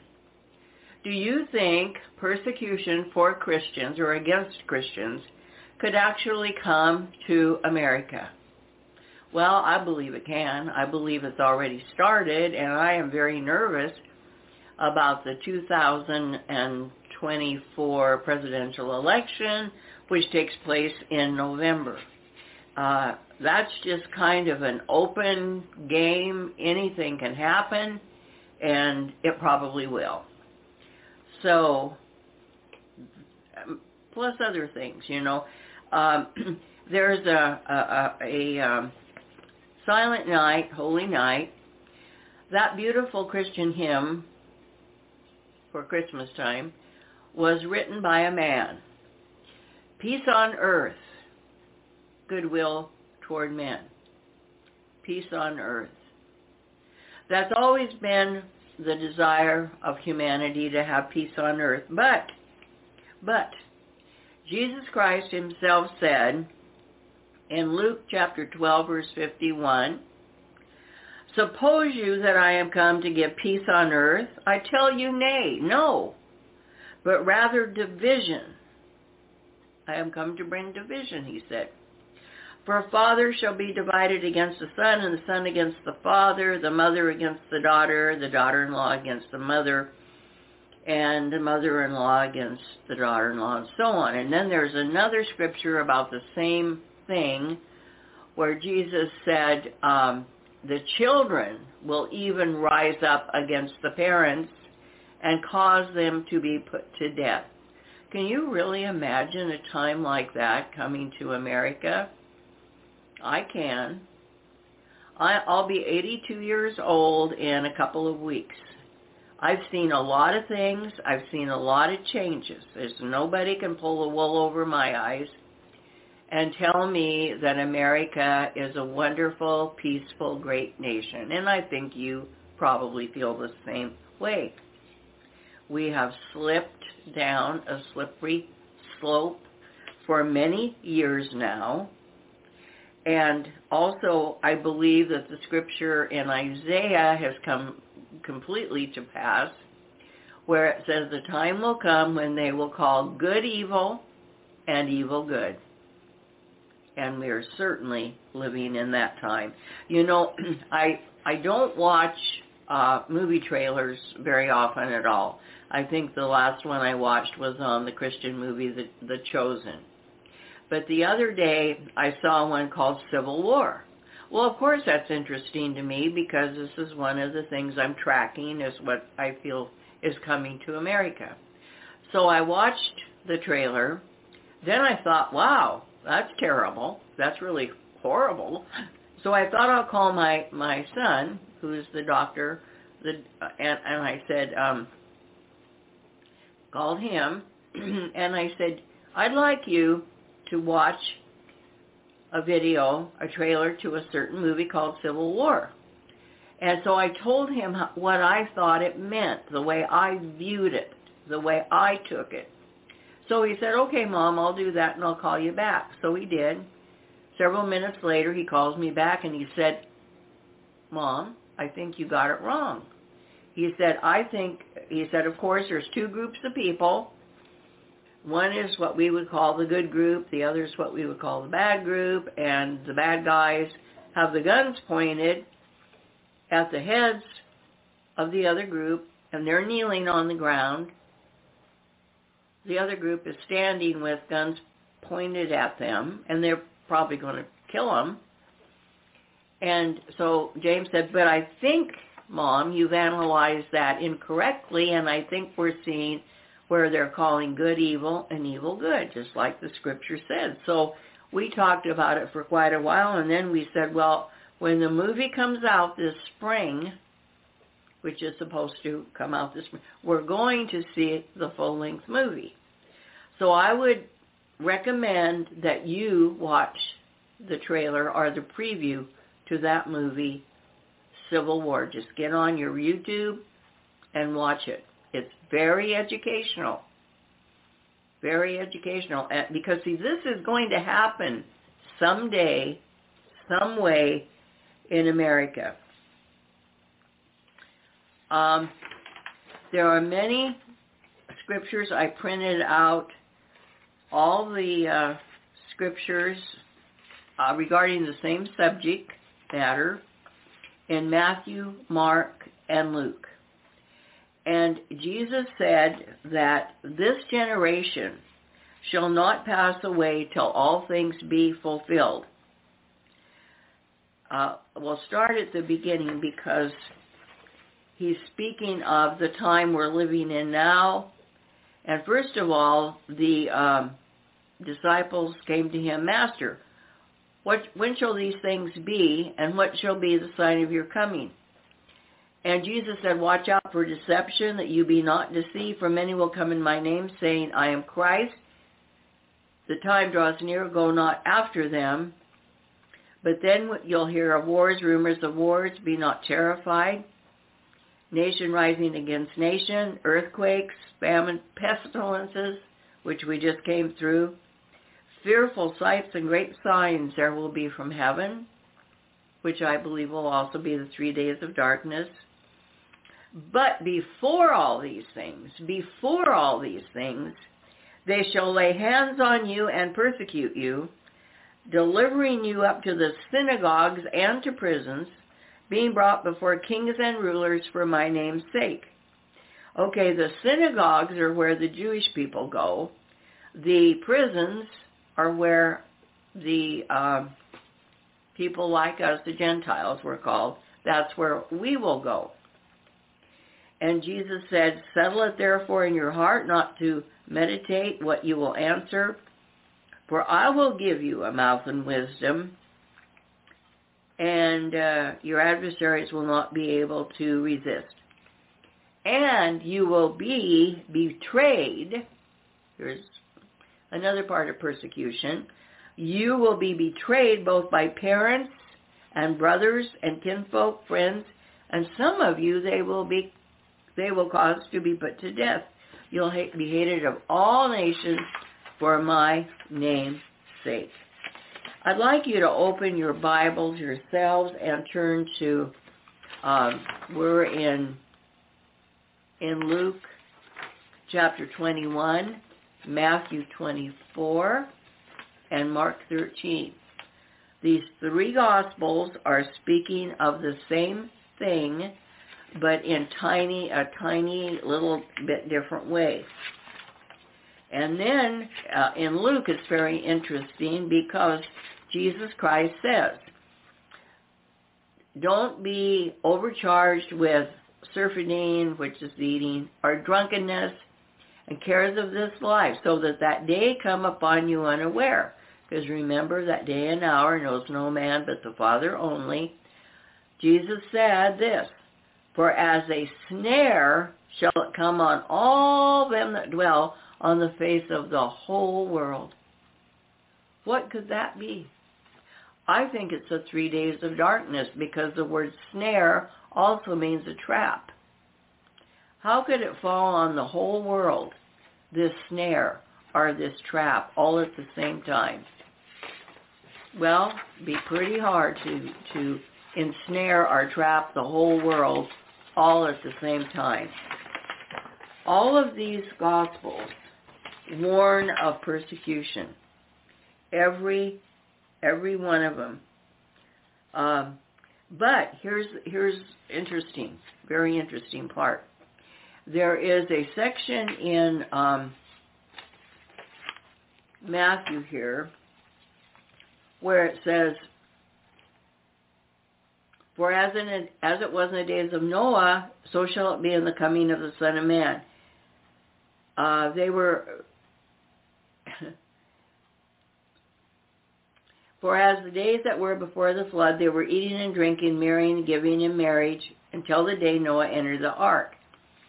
He knew not until the flood came and took them all away, so also shall the coming of the Son of Man be.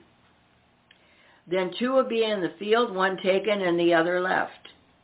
Two women shall be grinding at the mill, the one will be taken and the other left. You know, that sounds like the rapture to me. So you're going to ask me, am I pre-trib, post-trib, or mid-trib? I honestly don't know. I really don't. When you study these out, and then you go, then you read here, and then shall appear the sign of the Son of Man in heaven, and then shall all the tribes of the earth mourn, so they're seeing this happen, and they shall see the Son of Man coming in the clouds of heaven with power and great glory.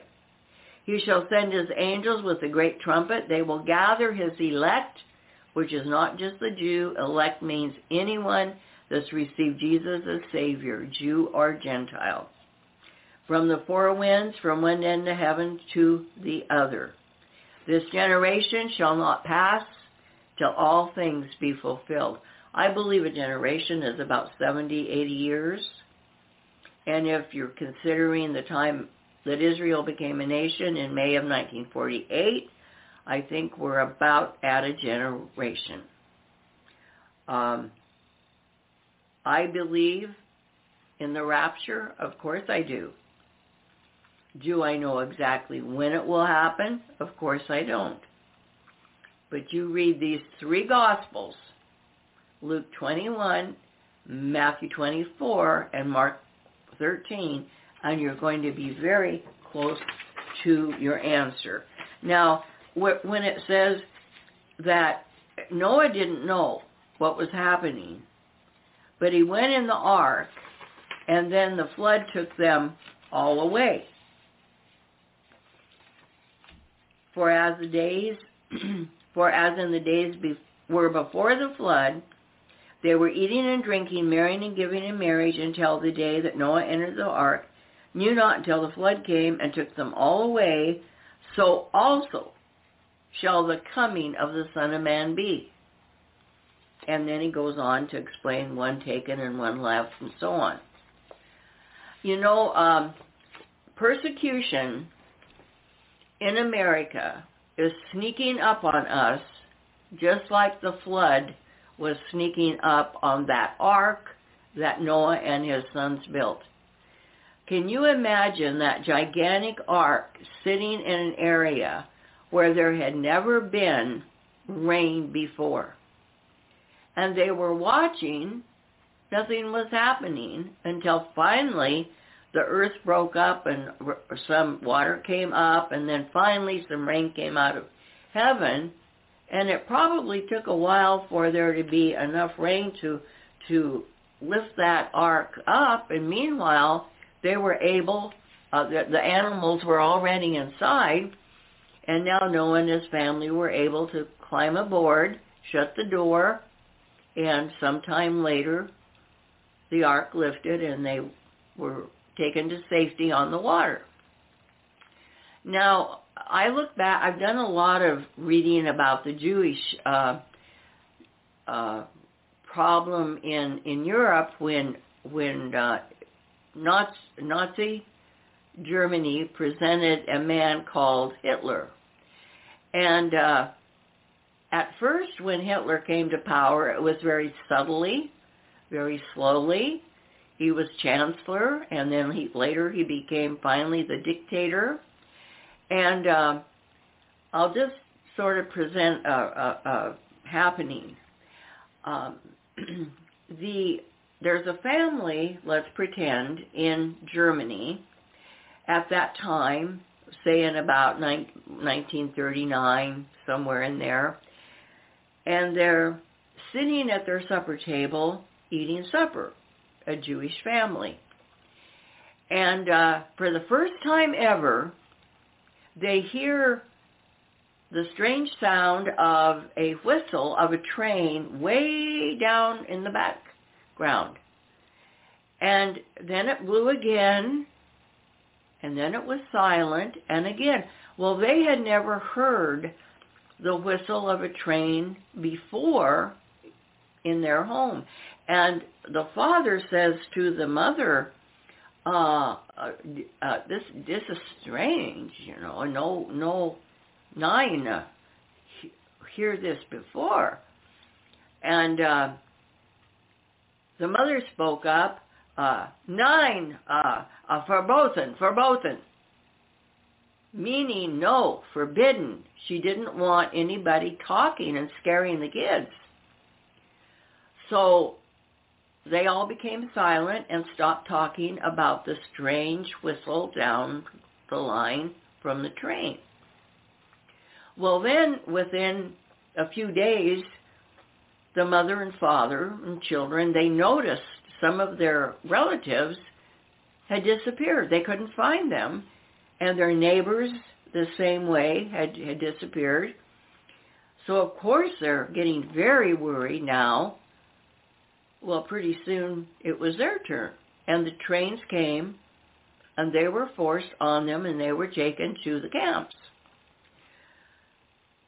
You see, people, persecution can come subtly, at first quietly, silently, then subtly, with little signals along the way. There'll be little signals like the train signal. Well, maybe for us it won't be the train, or maybe it will be. I don't know. But it'll be something. And then it will come quicker and quicker. And pretty soon, maybe it will appear at our door. I don't mean to frighten you, but I do mean to wake you up. I do mean to wake you up. Because Jesus says repeatedly in these gospels, gospels that persecution is coming to modern day, to the modern day world in the last days, right before he returns. There will be persecution. And he says this generation will not pass until all be fulfilled. Um, so I would say the best thing we can do is study the Word of God, is to pray, because we have to remember there was also a period of time after uh, the New Testament was instituted and Jesus returned to heaven. The disciples, one by one, died off. And but but then the gospel continued to be spread around the then known world. And finally, the gospel got all the way to Europe. And pretty soon, time goes on, time goes on, and it is uh, the 12th century. Things are pretty peaceful. And uh, there was a pope in the 12th century, 1210 AD, by the name of Pope Leo of the Vatican in Rome. And he didn't like the Protestant religion. He didn't like the Protestants, period. Anybody that wasn't a Roman Catholic was very greatly disliked by people, the hierarchy of the Vatican. So Pope Leo in 1210 AD instituted what's called the Inquisition or the Dark Ages.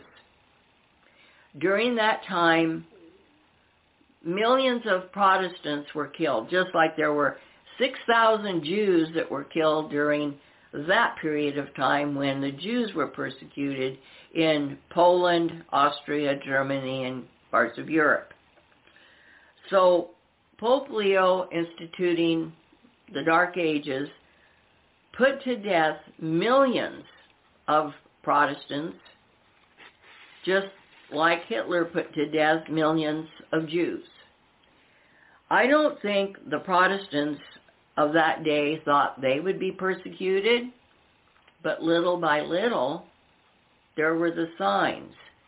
And little by little, they were taken to the prisons, and they were persecuted in the chambers. Many of them put to a horrible death. And then as time went on, in 1834, another pope came to power in the Vatican, and he put an end to the Inquisition. He said, no, enough is enough. Just cut it off. We're done. And the Dark Ages came back to light and the Inquisition ended. We have had relative peace for many years, not throughout the world because there's been great persecution in in uh, Korea. In fact, in North Korea, if you're a Christian, it's an automatic death sentence. They'll just put you to death. They won't put up with it. So there's persecution in other countries in the world, but our our time is coming. And I want you to be ready. Are you going to give up your faith in Jesus Christ if they threaten to arrest you and force you to deny Jesus as your Savior? Or are you going to stand strong and proclaim him as your Lord God and Savior?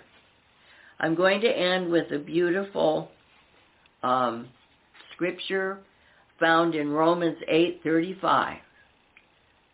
Who shall separate us from the love of Christ? Shall tribulation or distress or persecution or famine or nakedness or peril or sword? No. In all these things we are more than conquerors through him that loved us. For I am persuaded that neither death nor life, nor angels, nor principalities, nor powers, nor things present, nor things to come, nor height or depth, or any other creature shall be able to separate us from the love of God, which is in Christ Jesus our Lord. Amen. And remember there it says, or powers.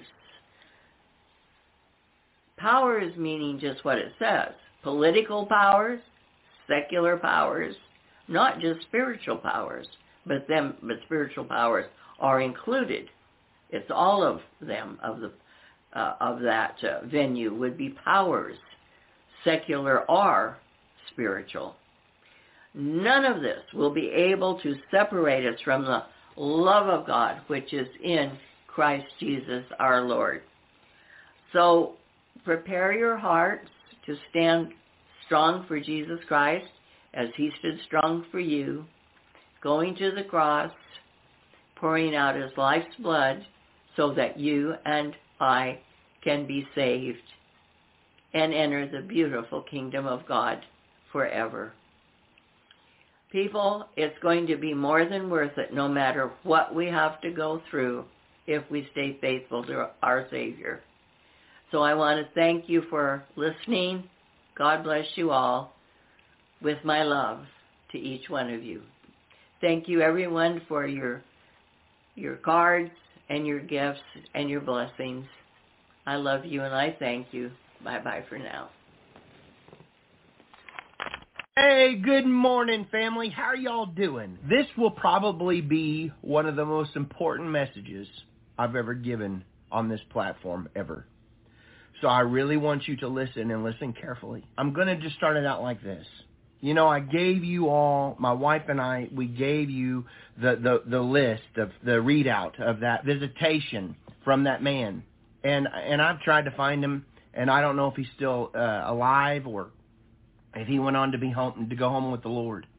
But um, he had another uh, visitation clear back in 2014, the same year, the same year that I had mine. He went to tribulation, and the Lord showed him tribulation, and every single thing that he saw, he saw different things than what the Lord showed me which is absolutely amazing. But they go like a puzzle putting together. I'm going to have my wife read his visitation, and it's a dream. He had he had a dream. Now, I believe I had an out of body experience. I don't know. I would I haven't been able to speak to this man, but I'm going to tell you all. It's like you can take a puzzle piece of, of somebody who had the other puzzle pieces, and they and you had some of the puzzle pieces, and you can put them together and make a whole puzzle. I know there's probably somebody out there that has more puzzle pieces to the puzzle. Even about the asteroid. I told you all about the asteroid coming and hitting Miami and um down in the Atlantic Ocean and coming and wiping out the islands and and um and uh coming the water coming inland into the east coast. And whenever I told you the Lord, I heard the Lord said, "Whoa, America, whoa, America, I have favored you and I have loved you above all nations." and, and, and I have prospered you above all nations. And, and I gave that word and I put it down there and, and it was just a couple months ago. It's almost like, you know, the Lord, the Lord, I wasn't supposed to find this word until now because it would have, it would have influenced my word, you know, is, am I hearing this or am I hearing the word from this man? That's why this has just been so divine. The, it has been so, uh, it, it's just like a clock. It's perfect. And it's like finding it right now. It just, it shook me, y'all. Because whenever I hear the Lord, I'm telling you, I, I hear the Lord. And whenever I tell you I have a visitation from the Lord Jesus and I see him face to face, there's nothing that I've ever exaggerated on it. I, I, I speak exactly what he says to tell you all. That's why it shook me so much. This visitation from this man having similarities, even things, and, and even about the the uh, the uh, the boat and and the uh, EMP and everything. He's seen it all. He even said that the the you'll hear about the the earthquake that I told you all that was going to happen in Portland, Oregon. He saw it. And it, and it's it's amazing the detail that he brings and what I'm trying to tell you all. You'll go back and you can listen to some of my videos of what the Lord spoke to me, and he'll even say whenever he he's in this that he doesn't know if this is pre-trib or or before the tribulation uh, starts or um, or during the tribulation. And what I'm telling you, I don't either. I I know, all I know is I saw this stuff. I don't know a time frame, and I know that it that is it is a, a, a spank. It's a judgment, and it's in a wake up. And I I personally believe we're still here for some of this.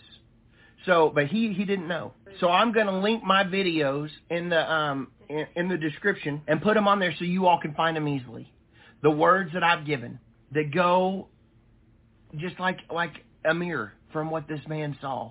And I like I said, I don't even know how old this man is, but he was a professor at ORU. My wife was at ORU, and she when she was going to school there, she never knew him as a professor. But I'm just saying. Uh, so I don't know. Like I said, I don't know if he's went home to be with the Lord or whatever. But I just wanted to tell you all this. So here we go. We're going to go straight to my wife, and she's going to read this uh, visitation. Please listen to the whole thing. It's very serious. Hi, family. Um, I just want to take a minute and say thank you so much for um, all the encouragement from the last time I read. Um, I take it very seriously um, reading things from the Lord, and I just really wanted to do um, honor to God through it. So I really appreciate all the kind comments. We love you all so much. And so I will just start this. This week I had a dream. It was a terribly frightening dream. In it, I saw a huge angel standing suspended in the air over New York Harbor. It looked so large that it covered the night sky. His body was clad in golden armor as if he was going to war. His face and entire being were so bright that I could not gaze up at him for long. Light beams of light seemed to radiate outward from him in all directions. He was standing over the Statue of Liberty. It was night, but I could hardly see the lights around him coming from New York City as he blazed so brightly with divine light. He reached for his belt that was covered with a red sash around his midsection and drew out his sword. It was so massive. It blazed with light and fire all around it. It looked at least a hundred feet long. I have never felt such fear when I saw an angel before. I just knew this mighty warring spirit had authority from the very throne of God. He had a grim expression as he held this mighty sword over his head with both hands. I could see that he was poised to hit the Statue of Liberty and cleave it in two. I trembled and tried to hide, but the angel was looking directly at me, and I knew there was nowhere to go, that he would not see me. Then he spoke. His voice was like thunder and echoed throughout the whole harbor. He said, How long will you refuse to humble yourself, O America? You have been weighed in the balances of God and found wanting. Your beginning was great and noble, but your end shall be disgrace and destruction. Okay, hold on. Right here. Did you hear hear that again? Read that again. How long will you refuse to humble yourself, O America? You have been weighed in the balances of God and found wanting. Your beginning was great and noble, but your end shall be disgrace and destruction. That's exactly the word the Lord gave me. The uh, to my son can vouch for it's to the T, y'all. Yeah. There's Exact. no, it, it was it was identical. There's no word missing the, from what the Lord gave me, and I have it on recording. But I have weighed you in the balance, and you are and, and I and you are lacking. He kept saying he said this to me three times. I have weighed you in the balance, and I have and I have and you are lacking. He was quoting Daniel to me. Thus saith the Lord of heaven's armies, the Lord of hosts. Time is running out. The bowls of my wrath are full of my fury and judgment. They shall be poured out upon you. You shall drink them down to the dregs, every drop. I have come to you day and night, pleading with you to return to me for over 100 years. I am merciful and long-suffering. It brings me no joy to judge you, but you have hardened your hearts, scoffed at my warnings through my prophets and my holy servants. I brought you from nothing and exalted you, O America, higher than any other nation. But now you have fallen lower than Sodom. You have sinned greater than Egypt. You have become prouder than Babylon and Persia. You have become more selfish than Rome. You have exalted yourself in your own wisdom higher than Greece. You have more idols and high places of idolatry and luxury than any Gentile kingdom in history. Your beginning was pure and great, but now the stench of your sin and filth fills my nostrils. I shall cut you in pieces, and you shall reap the harvest of wrath from what you have sown. You shall no longer be the queen of nations. Now you shall bear your shame and become the lowest of the heathen nations. Now, as Agag, you shall be hackled and hacked in pieces. O earth, earth, earth, Hear ye the word of the Lord. Then, to my horror, that massive sword came smashing down on Lady Liberty. When it hit the top of her head, there was a blinding flash of light, and that sword split her in two right down the middle. Then the sword came again and again against her. It divided her in pieces. As the sword would finish each strike, fires would burst forth. I heard terrible explosions. The vision of the statue ended with an earthquake as it was hacked into pieces and sunk into the harbor. I was weeping and crying out to God for mercy. Never had I seen this side of God before. I had only really known the love and goodness of him. Never had I seen the wrath of the Almighty. Then, as if I was watching from a zoomed-in close-up, the dream shifted and I started to zoom outward from New York Harbor and started traveling in the air over America. What I saw was horror beyond anything I have ever seen. I saw the United States seem to crack in two with a giant earthquake right down the middle.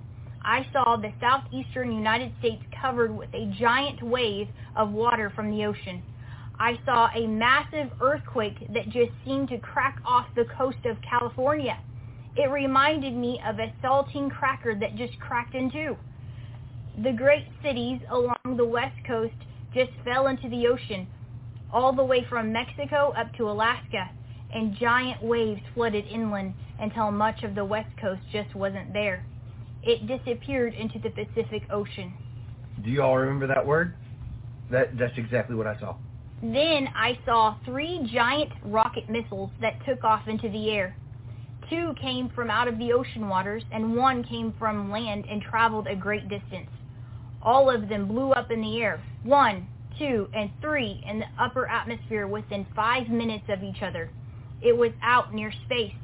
They were terrible nuclear bombs. But the last one was the biggest, and it created a huge mushroom cloud over the Midwest part of America. Then the ground shook, and everything went black there wasn't any electric light coming out of any of the homes. Then candles began to be lit in fires, and a little light was seen. There were other nuclear explosions, and many people perished throughout the nation. There was just twisted metal and charred debris in cities that once were tall and majestic. There was widespread looting and gangs roaming about everywhere with guns, stealing whatever food and supplies they could find. Then I saw what looked like elite riot police by the thousands go into communities and even cities, force the people out of their homes, and brought into what looked like concentration camps. Some, but not all of these police armies were had light blue helmets on. Hundreds of thousands of people were arrested in this way. Many would not cooperate and were just shot and left dead in their homes. But there were millions of hidden groups that escaped the first wave of these dis- terrible disasters. Revival broke out, and great evangelists and prophets and apostles rose up and began to preach to thousands outdoors, and many were saved and were born again. Miracles of provision, multiplications of food and water, astonishing healings occurred. Millions of people cried out to God, and he heard and answered. I knew that this was not just happening in America, but the great tribu- tribulation was upon them, and all over the world these calamities were also taking place. I saw multitudes of tribulation saints refusing to renounce Jesus as Lord. They were starving, many of them, but still refused to take the stamp on their bodies so they could eat and live. There was what looked like kiosks that they were that were in every town. They advertised food and water only if you went inside them and took the electronic mark. Okay, freeze. Mm-hmm. This is what I saw. Remember I told you all they tried to fake the mark of the beast. They put the they put a mark on their head trying to put a bruise or a sore on their forehead or their hand. And I try to tell you all the I saw women and moms that were so desperate for food and they wa- didn't want to take the mark, but they wanted to go to these kiosks and try to get the food for their children because they were starving to death. so and so he's talking about those kiosks right now. That's what I told you all about. So I saw multitudes of tribulation saints refusing to renounce Jesus as Lord. They were starving, many of them, but still refused to take the stamp on their bodies so they could eat and live. There was what looked like kiosks that were in every little town. They advertised food and water only if you went inside them and took the electronic mark. Some went in bowed down to a holographic movie images of the Antichrist and were branded in their hands and foreheads with an electronic tattoo-like stamp. When they came out, if they came out, they had a zombie-like look. Their minds and souls were gone. Mm-hmm. It looked like they had a spiritual lobotomy. Mm-hmm. Then these immediately joined the armies of these police units and were given weapons after they were fed and drank and rested in the kiosk. They were like robots doing the Antichrist's bidding. See, and I told you all about that. I said they looked like they were not there. I said it's like they, their DNA changes. They they don't. They're like their minds are gone. They don't cry. Remember I told you about the children born in the tribulation. I said I said because everybody asked me was kids in the tribulation. No, all kids above uh, below the age of 15 were taken. But if you were born in the tribulation, uh, because people are still having babies, these are the children that will suffer. And so because they were born in that time frame, it says, woe to you who give suck in those days. Okay? The Bible even talks about it. So this is another part. He talks about a chip that, that is a, a, a, like a tattoo. I actually saw people being injected with some kind of um, microchip, and that's why I told you all. I believe it has to do with Neuralink, and so uh, that's the difference between what he saw and I saw. And I did not see a hologram. They were made to worship on Fridays on the sides of buildings.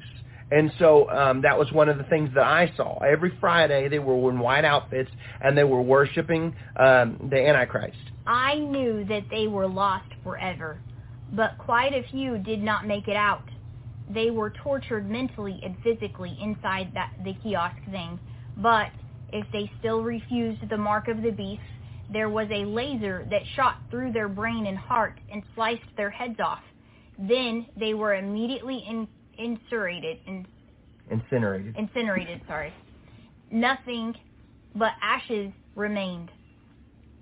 This was the most horrifying of all. It made the Nazi death camps look like a picnic, if that is possible. Millions of people were executed in this way via computer systems automatically with such precision and efficiency that I marveled that something like this was even possible and could take place on such a large scale. The technology was more advanced than I have ever seen. Then I was back looking at that terrible angel of the Lord, and he said, Warn everyone, flee from the wrath to come. Repent and turn to Jesus while you still can.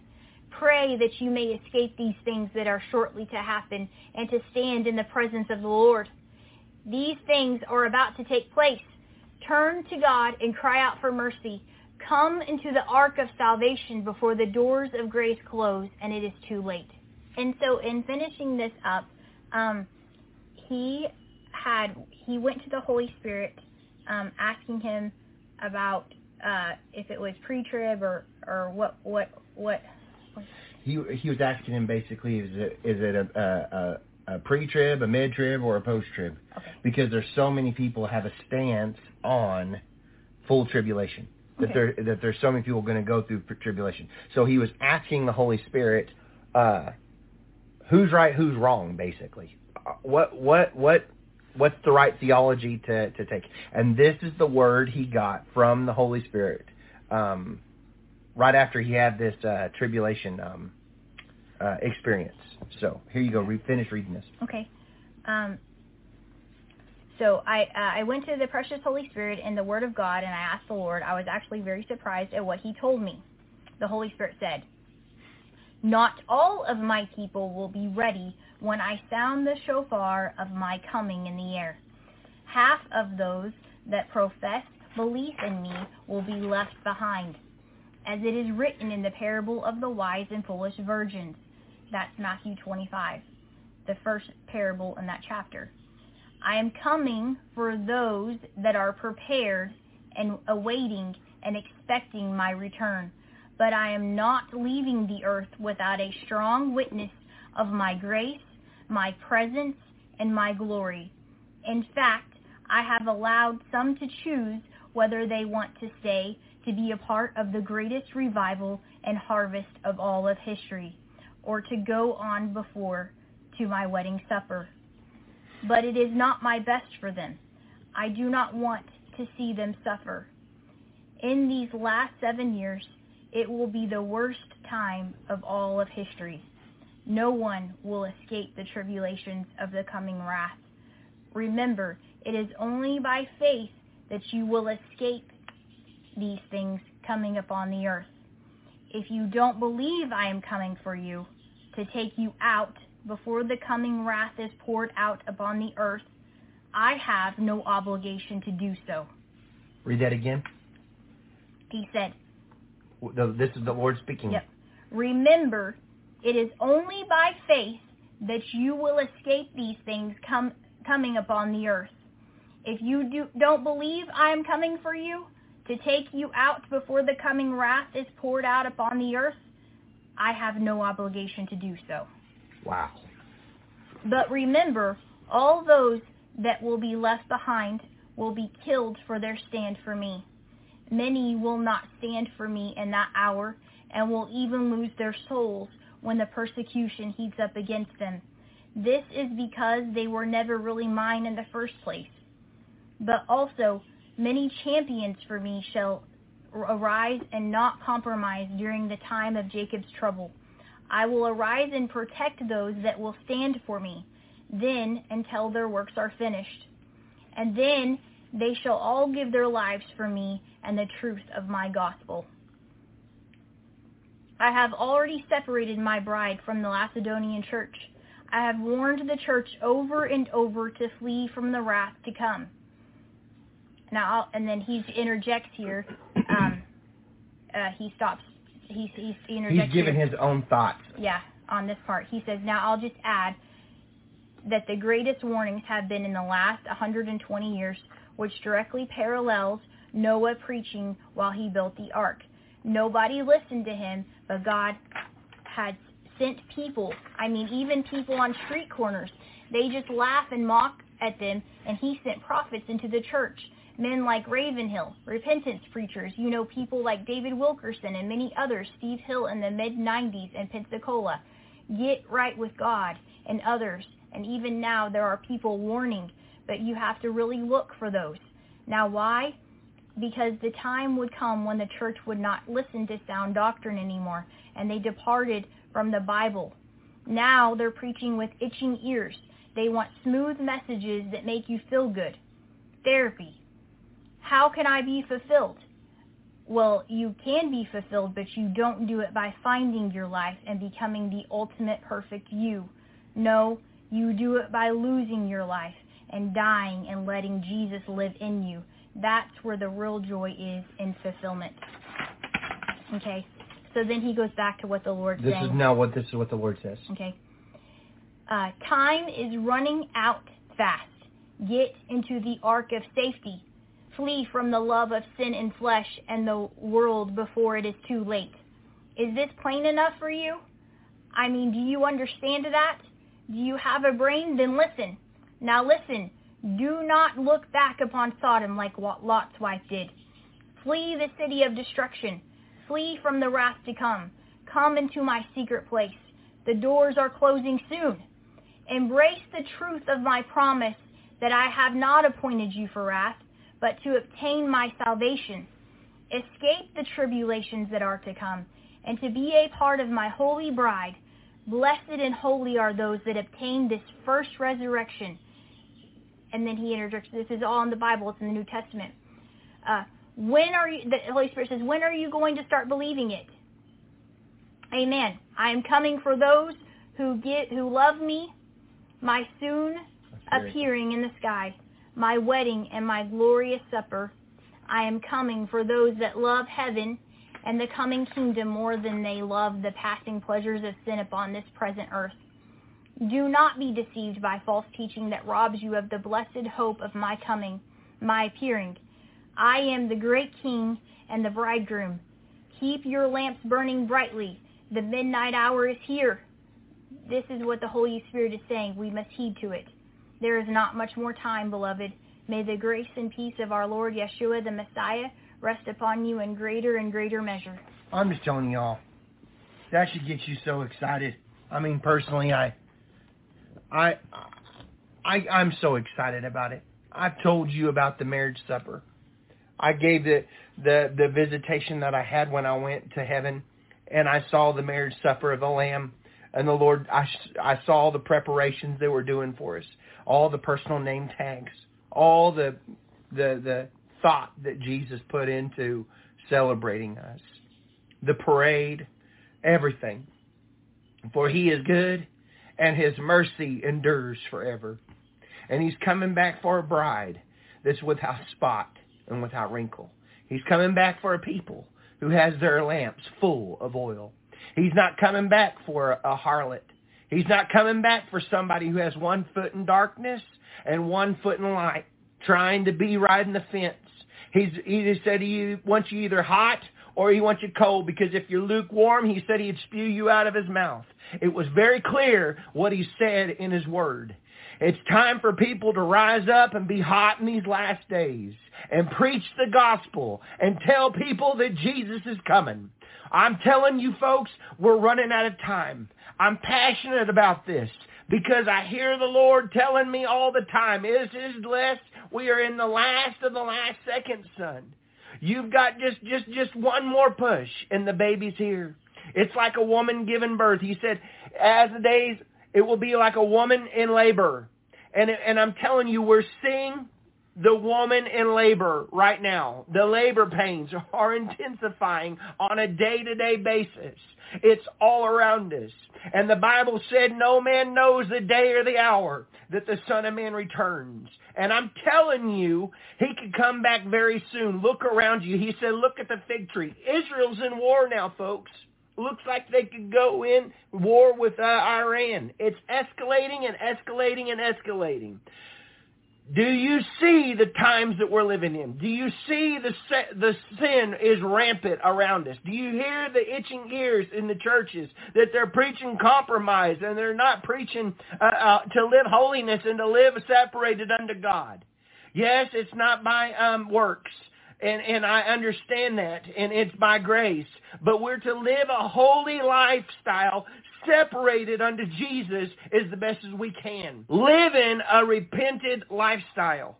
Live in holy unto Him so that he is able to move through you on a day-to-day basis. Yes, our righteousness is as filthy rags before him, but I'm telling you there is a there is a uh, there is a separation from the world where you're not trying to be like the world, you want to be more like Jesus. I've said it and said it again. If you were in a lineup in a prison lineup and it was being convicted of of being a Christian, it was and it was against the law, would you be convicted? Would they throw you away, it, it, lock you up, and throw away the key for the rest of your life because it, it was a, a, the death sentence? You know what I'm saying? Would you have that thrown at you if Christianity was wrong, or would you stick in with the world? Can is there a separation where you're the salt? That they say we know for a fact there's no denying that person right there is a Christian.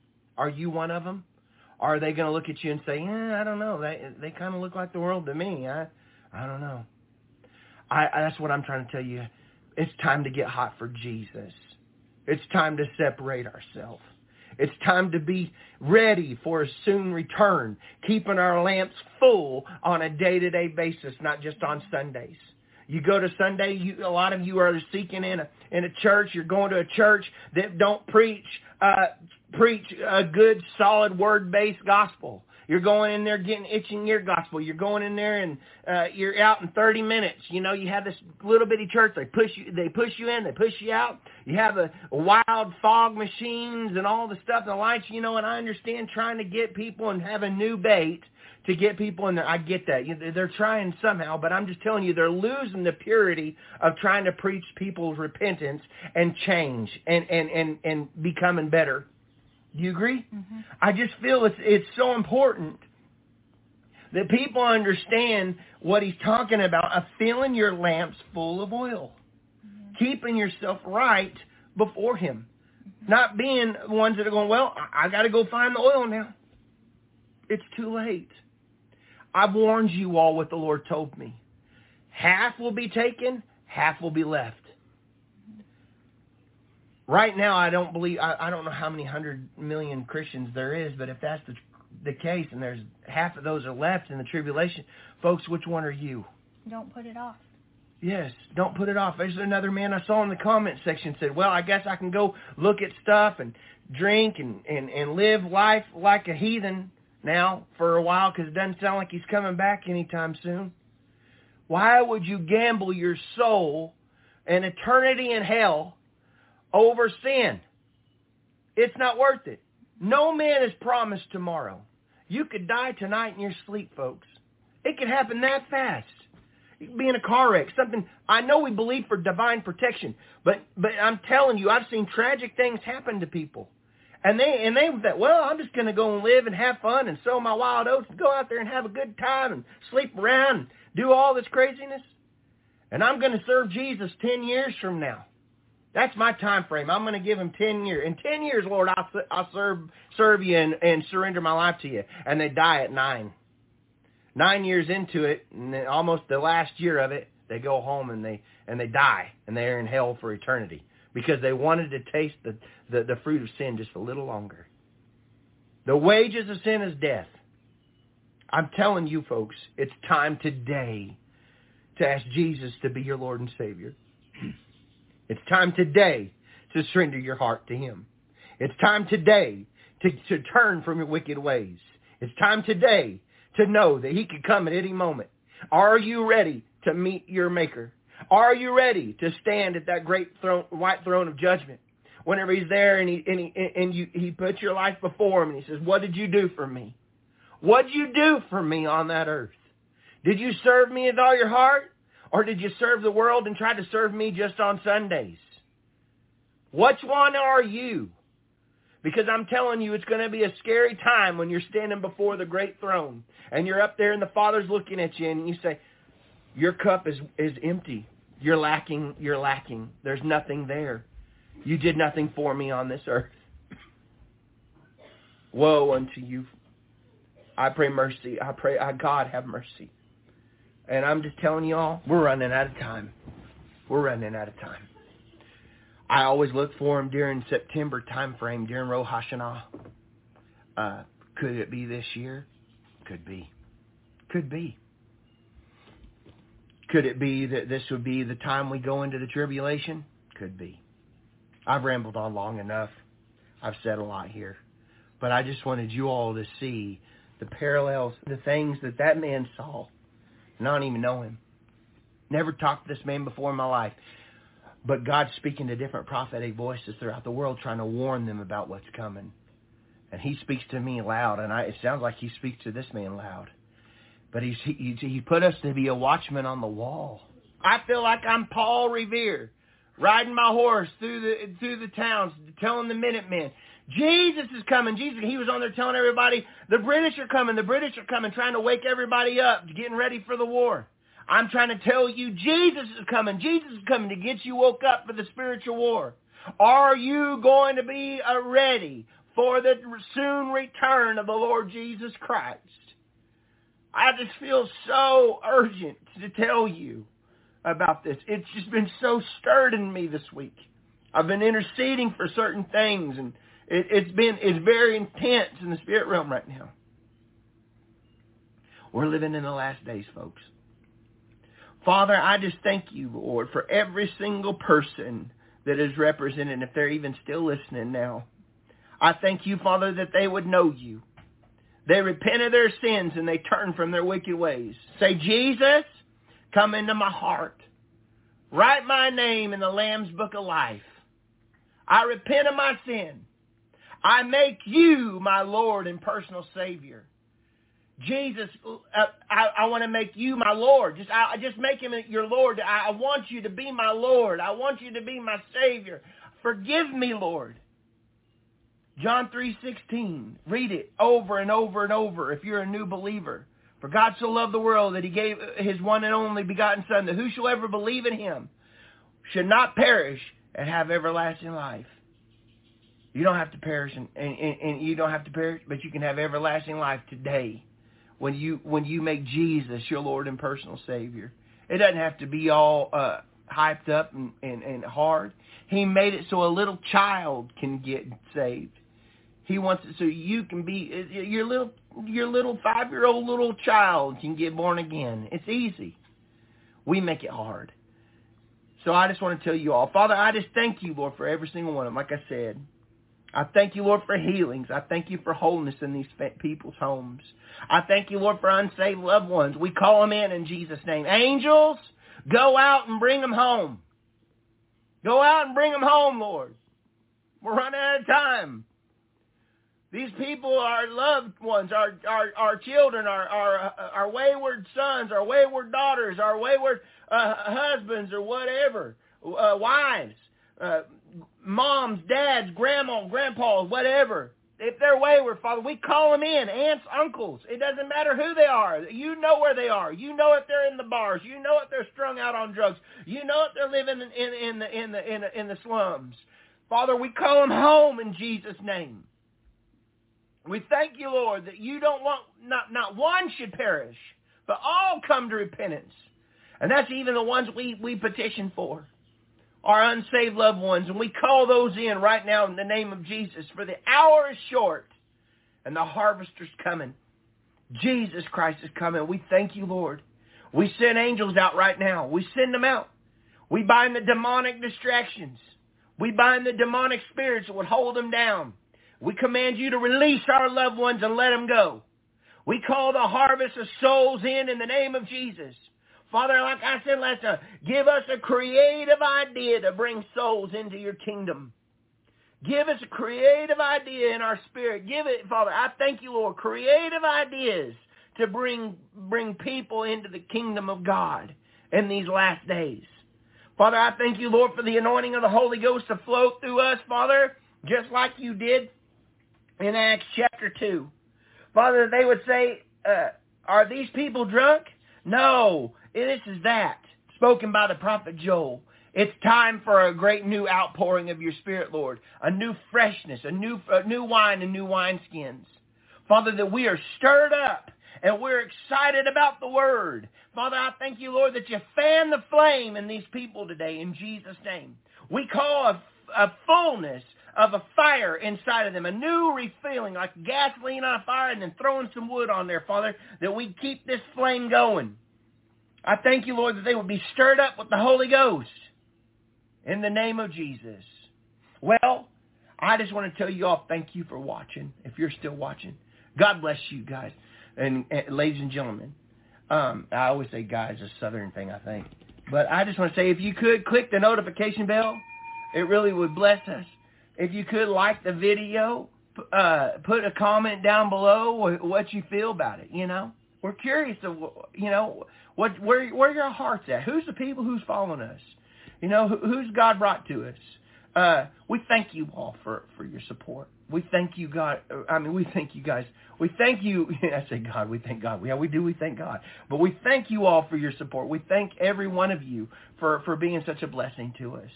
Um, it, if it wasn't for you, we we wouldn't have a YouTube channel. And I'm telling you all, uh, you're helping get the gospel spread throughout the world. Another person gave their heart to Jesus Christ. And uh, some people got uh, baptized in the Holy Ghost this week too. I'm excited about them. We get these emails, and, and some of them, like I said, some of them are nasty, some of them are nice. But I, but I like the nice ones. And I just want to say thank you. Thank you for all your, your love and your kindness. God bless you all. We'll put a smile on your face and a song in your heart. Jesus loves you so much, and we love you. And we will see you next time, y'all. Have a blessed and wonderful day. We'll see you. Bye-bye. Say bye-bye, Brandon. Braden. Bye. Bye-bye. Today's video is called God's Greatest Move, and the Lord gave me this message on January 1st. So I'm going to read to you the word of the Lord. The Lord said, Get ready for my greatest move of all time. It will be greater than the Red Sea crossing.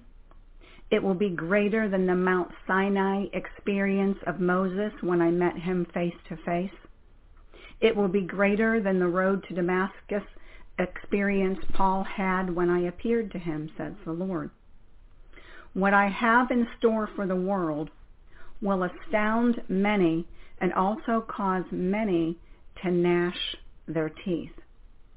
For those who love me, says the Lord, they will stand in wonderment and praise my mighty name. For those who hate me, says the Lord, they will scream and run in terror and curse my name. For when I make myself known to the world, there will be no denying who I am, says the Lord. Many will fall to their knees in repentance and give their lives to Christ and get saved. For the spirit of repentance will go forth and convict the hearts of people of their sin. Those who are in darkness will now be in my glorious light, says the Lord.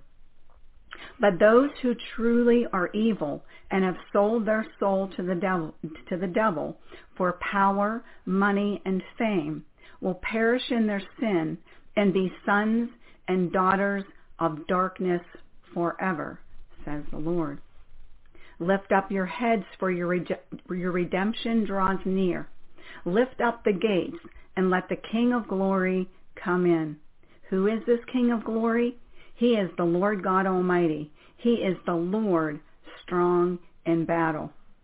Oh, what I have planned will even shock the demons and Satan, says the Lord. For they think they will have the victory and can overcome me, says the King of glory. But I say they will be cast into the lake of fire for all eternity. And all of their followers will be cast into the lake of fire.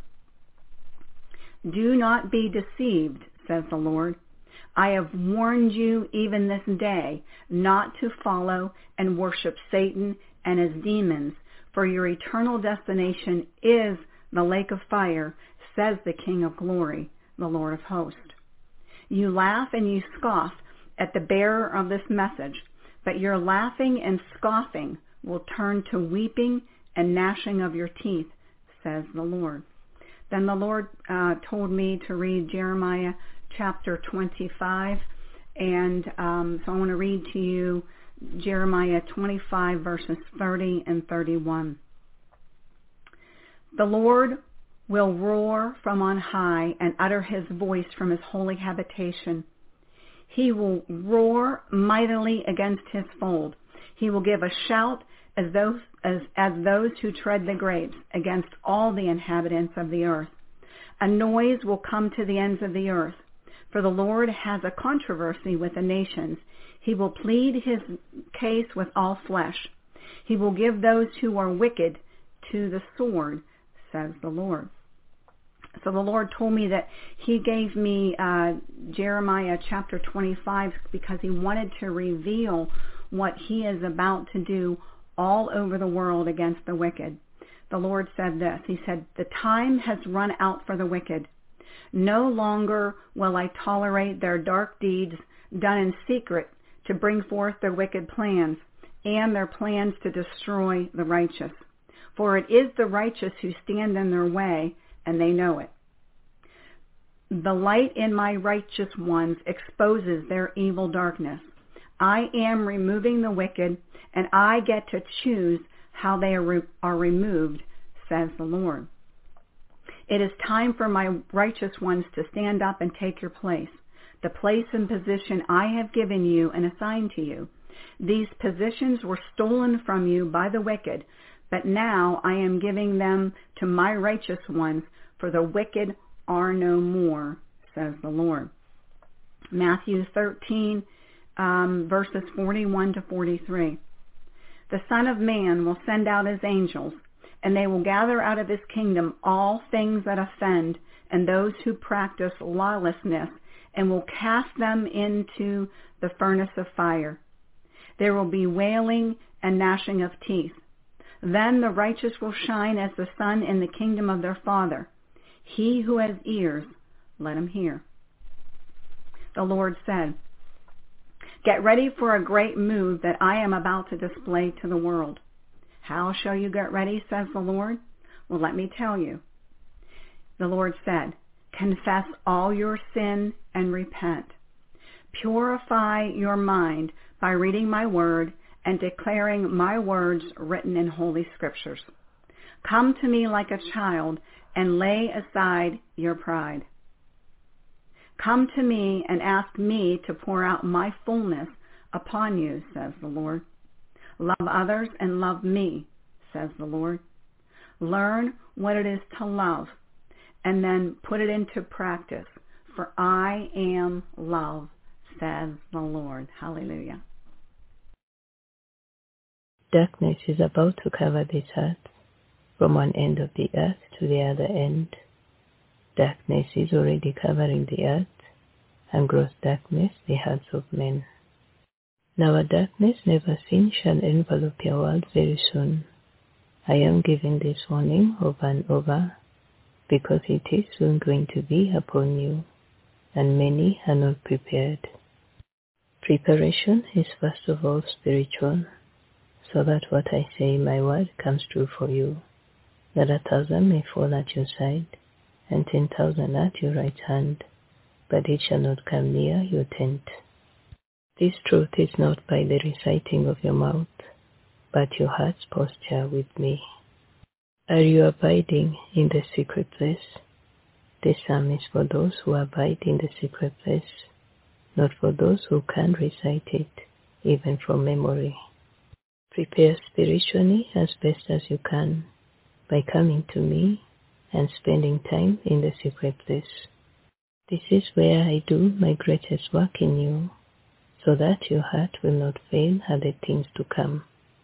This is where I will instruct you on how to prepare every other way, physically, mentally, emotionally, and any other way.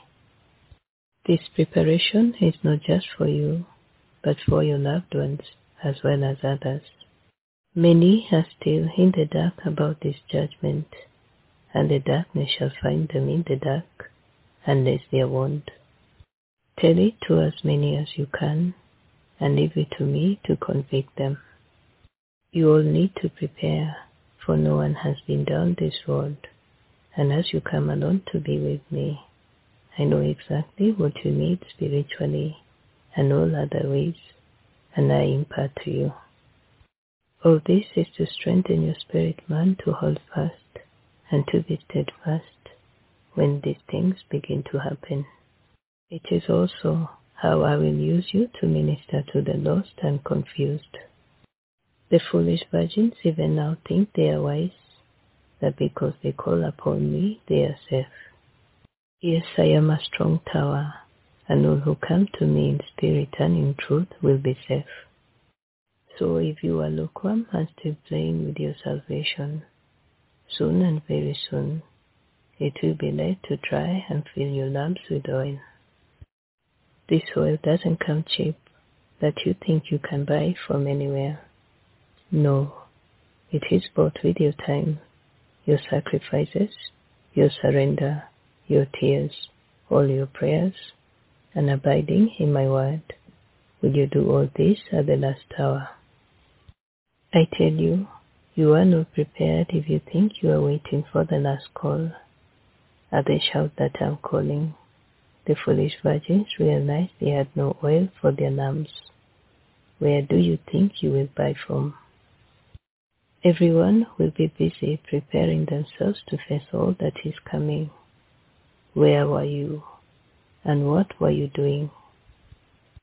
The world does not prepare you to save you it prepares you for the slaughter. I have said many times, Come out of them and be separated, and I will be your God, and you will be my sons and daughters. The signs are all around you, but you cannot see, because your hearts and minds are not set on the things above, but on earthly things. Well, the earth is about to be covered in darkness, but those who are focused on the unseen places will be safe and protected. You have little time before the darkness around you uncovers you. Make the most of the little time you have left and come to me as often as possible. Otherwise, when the three days of darkness are past and light returns, you will not return with it. Death will have swallowed you up because you will not stand this darkness. You are not ready. Your most important preparation is spiritual, being in my word and in prayer, even during the darkness. Food is not as important, for some cannot even be able to afford it. You live not by bread alone, but by every word that I give you. And this is the most important bread for you now, until then and after. For three days I can cause you not to hunger or provide for you supernaturally, but spiritually. This is a preparation we work on together. You do your part as I do mine. You have to show up, shut the door to all manner of distractions, and shut yourself in with me. There is no other way, children. I see all of your hearts, and not many are ready. After these three days, you will enter into more chaos. This is the time to set yourself right with me. My army will arise after this to bring in a great harvest. So pray to be counted worthy to be part of this army, for great will be their exploits that darkness will not comprehend. They will lead many to me, for hearts will be tuned to my truth. The great second exodus will be right at the corner to hide my people from the face of the beast. Get your hearts right with me, children. I see all that is before you, and I want you ready to go through it and not be swallowed by it. I am waiting. Will not have a home anymore. I will not grant them I will not grant them the the dignity of a of a homeland anymore. I will drive them away from their heritage. I will not allow them to stay here. I will scatter them to the four corners of the earth. I will scatter them to the east, the west, the north, and the south. And they will never again see their homeland. They will not come home they will be the foreigners. They will be called the foreigners. They speak of foreigners all the time. They speak of foreigners. They will be the foreigners. You will not return to your heritage anymore. I, the Lord, will scatter you to the four corners. I, the Lord, will drive you out. And this judgment is imminent for you. You will not come back here. The Lord says that you will close your eyes in a foreign land. You will be buried in a foreign land. You will not have the dignity of a home burial. You will work for your enemies. You will serve your enemies. The judgment of Israel was 70 years. 70 years are determined at Babylon. And after the 70 years, I allowed them to come back. I gathered them. I brought them home from their judgment, and I settled them again in their land. But you, America, your term is infinite. Your judgment is imminent and your term is infinite. You will serve and serve and serve and serve until you despair of life. The cup of the Amorites is full. The cup of the rebellious ecclesia lifted up in their hearts. Look at the tongue that speaks proud words against me. Look at the tongue. Look at the mouth that crows. This is what God is saying. Look at the mouth that crows in exaltation. Look at the mouth that laughs as if as if they have accomplished something. This is what God is saying. They laugh as if their mockery can change my mind. They laugh as if after laughing they have altered the word that has gone forth from my mouth. But what have I said? every word that goes forth from my mouth will be completed. Every word that goes forth from my mouth, it will not return to me void. It will accomplish the purpose for which I sent it. Just like the rain and just like the snow come down from heaven, and they never return back without first doing their work of watering this earth so that it is budding and flourishing and green. My word that goes out of my mouth will never come back to me empty. If I have spoken a word against a nation and said that I will lift up that nation, I will exalt this nation, I will make the nation great, I will bless the nation and give it green fields and strong men and women to build it, and that nation transgresses against me, I, the Lord, shall relent of the good I thought to do it, and I will uproot it by its roots and cast it into the sea. America, you are rejected. You are a rejected people.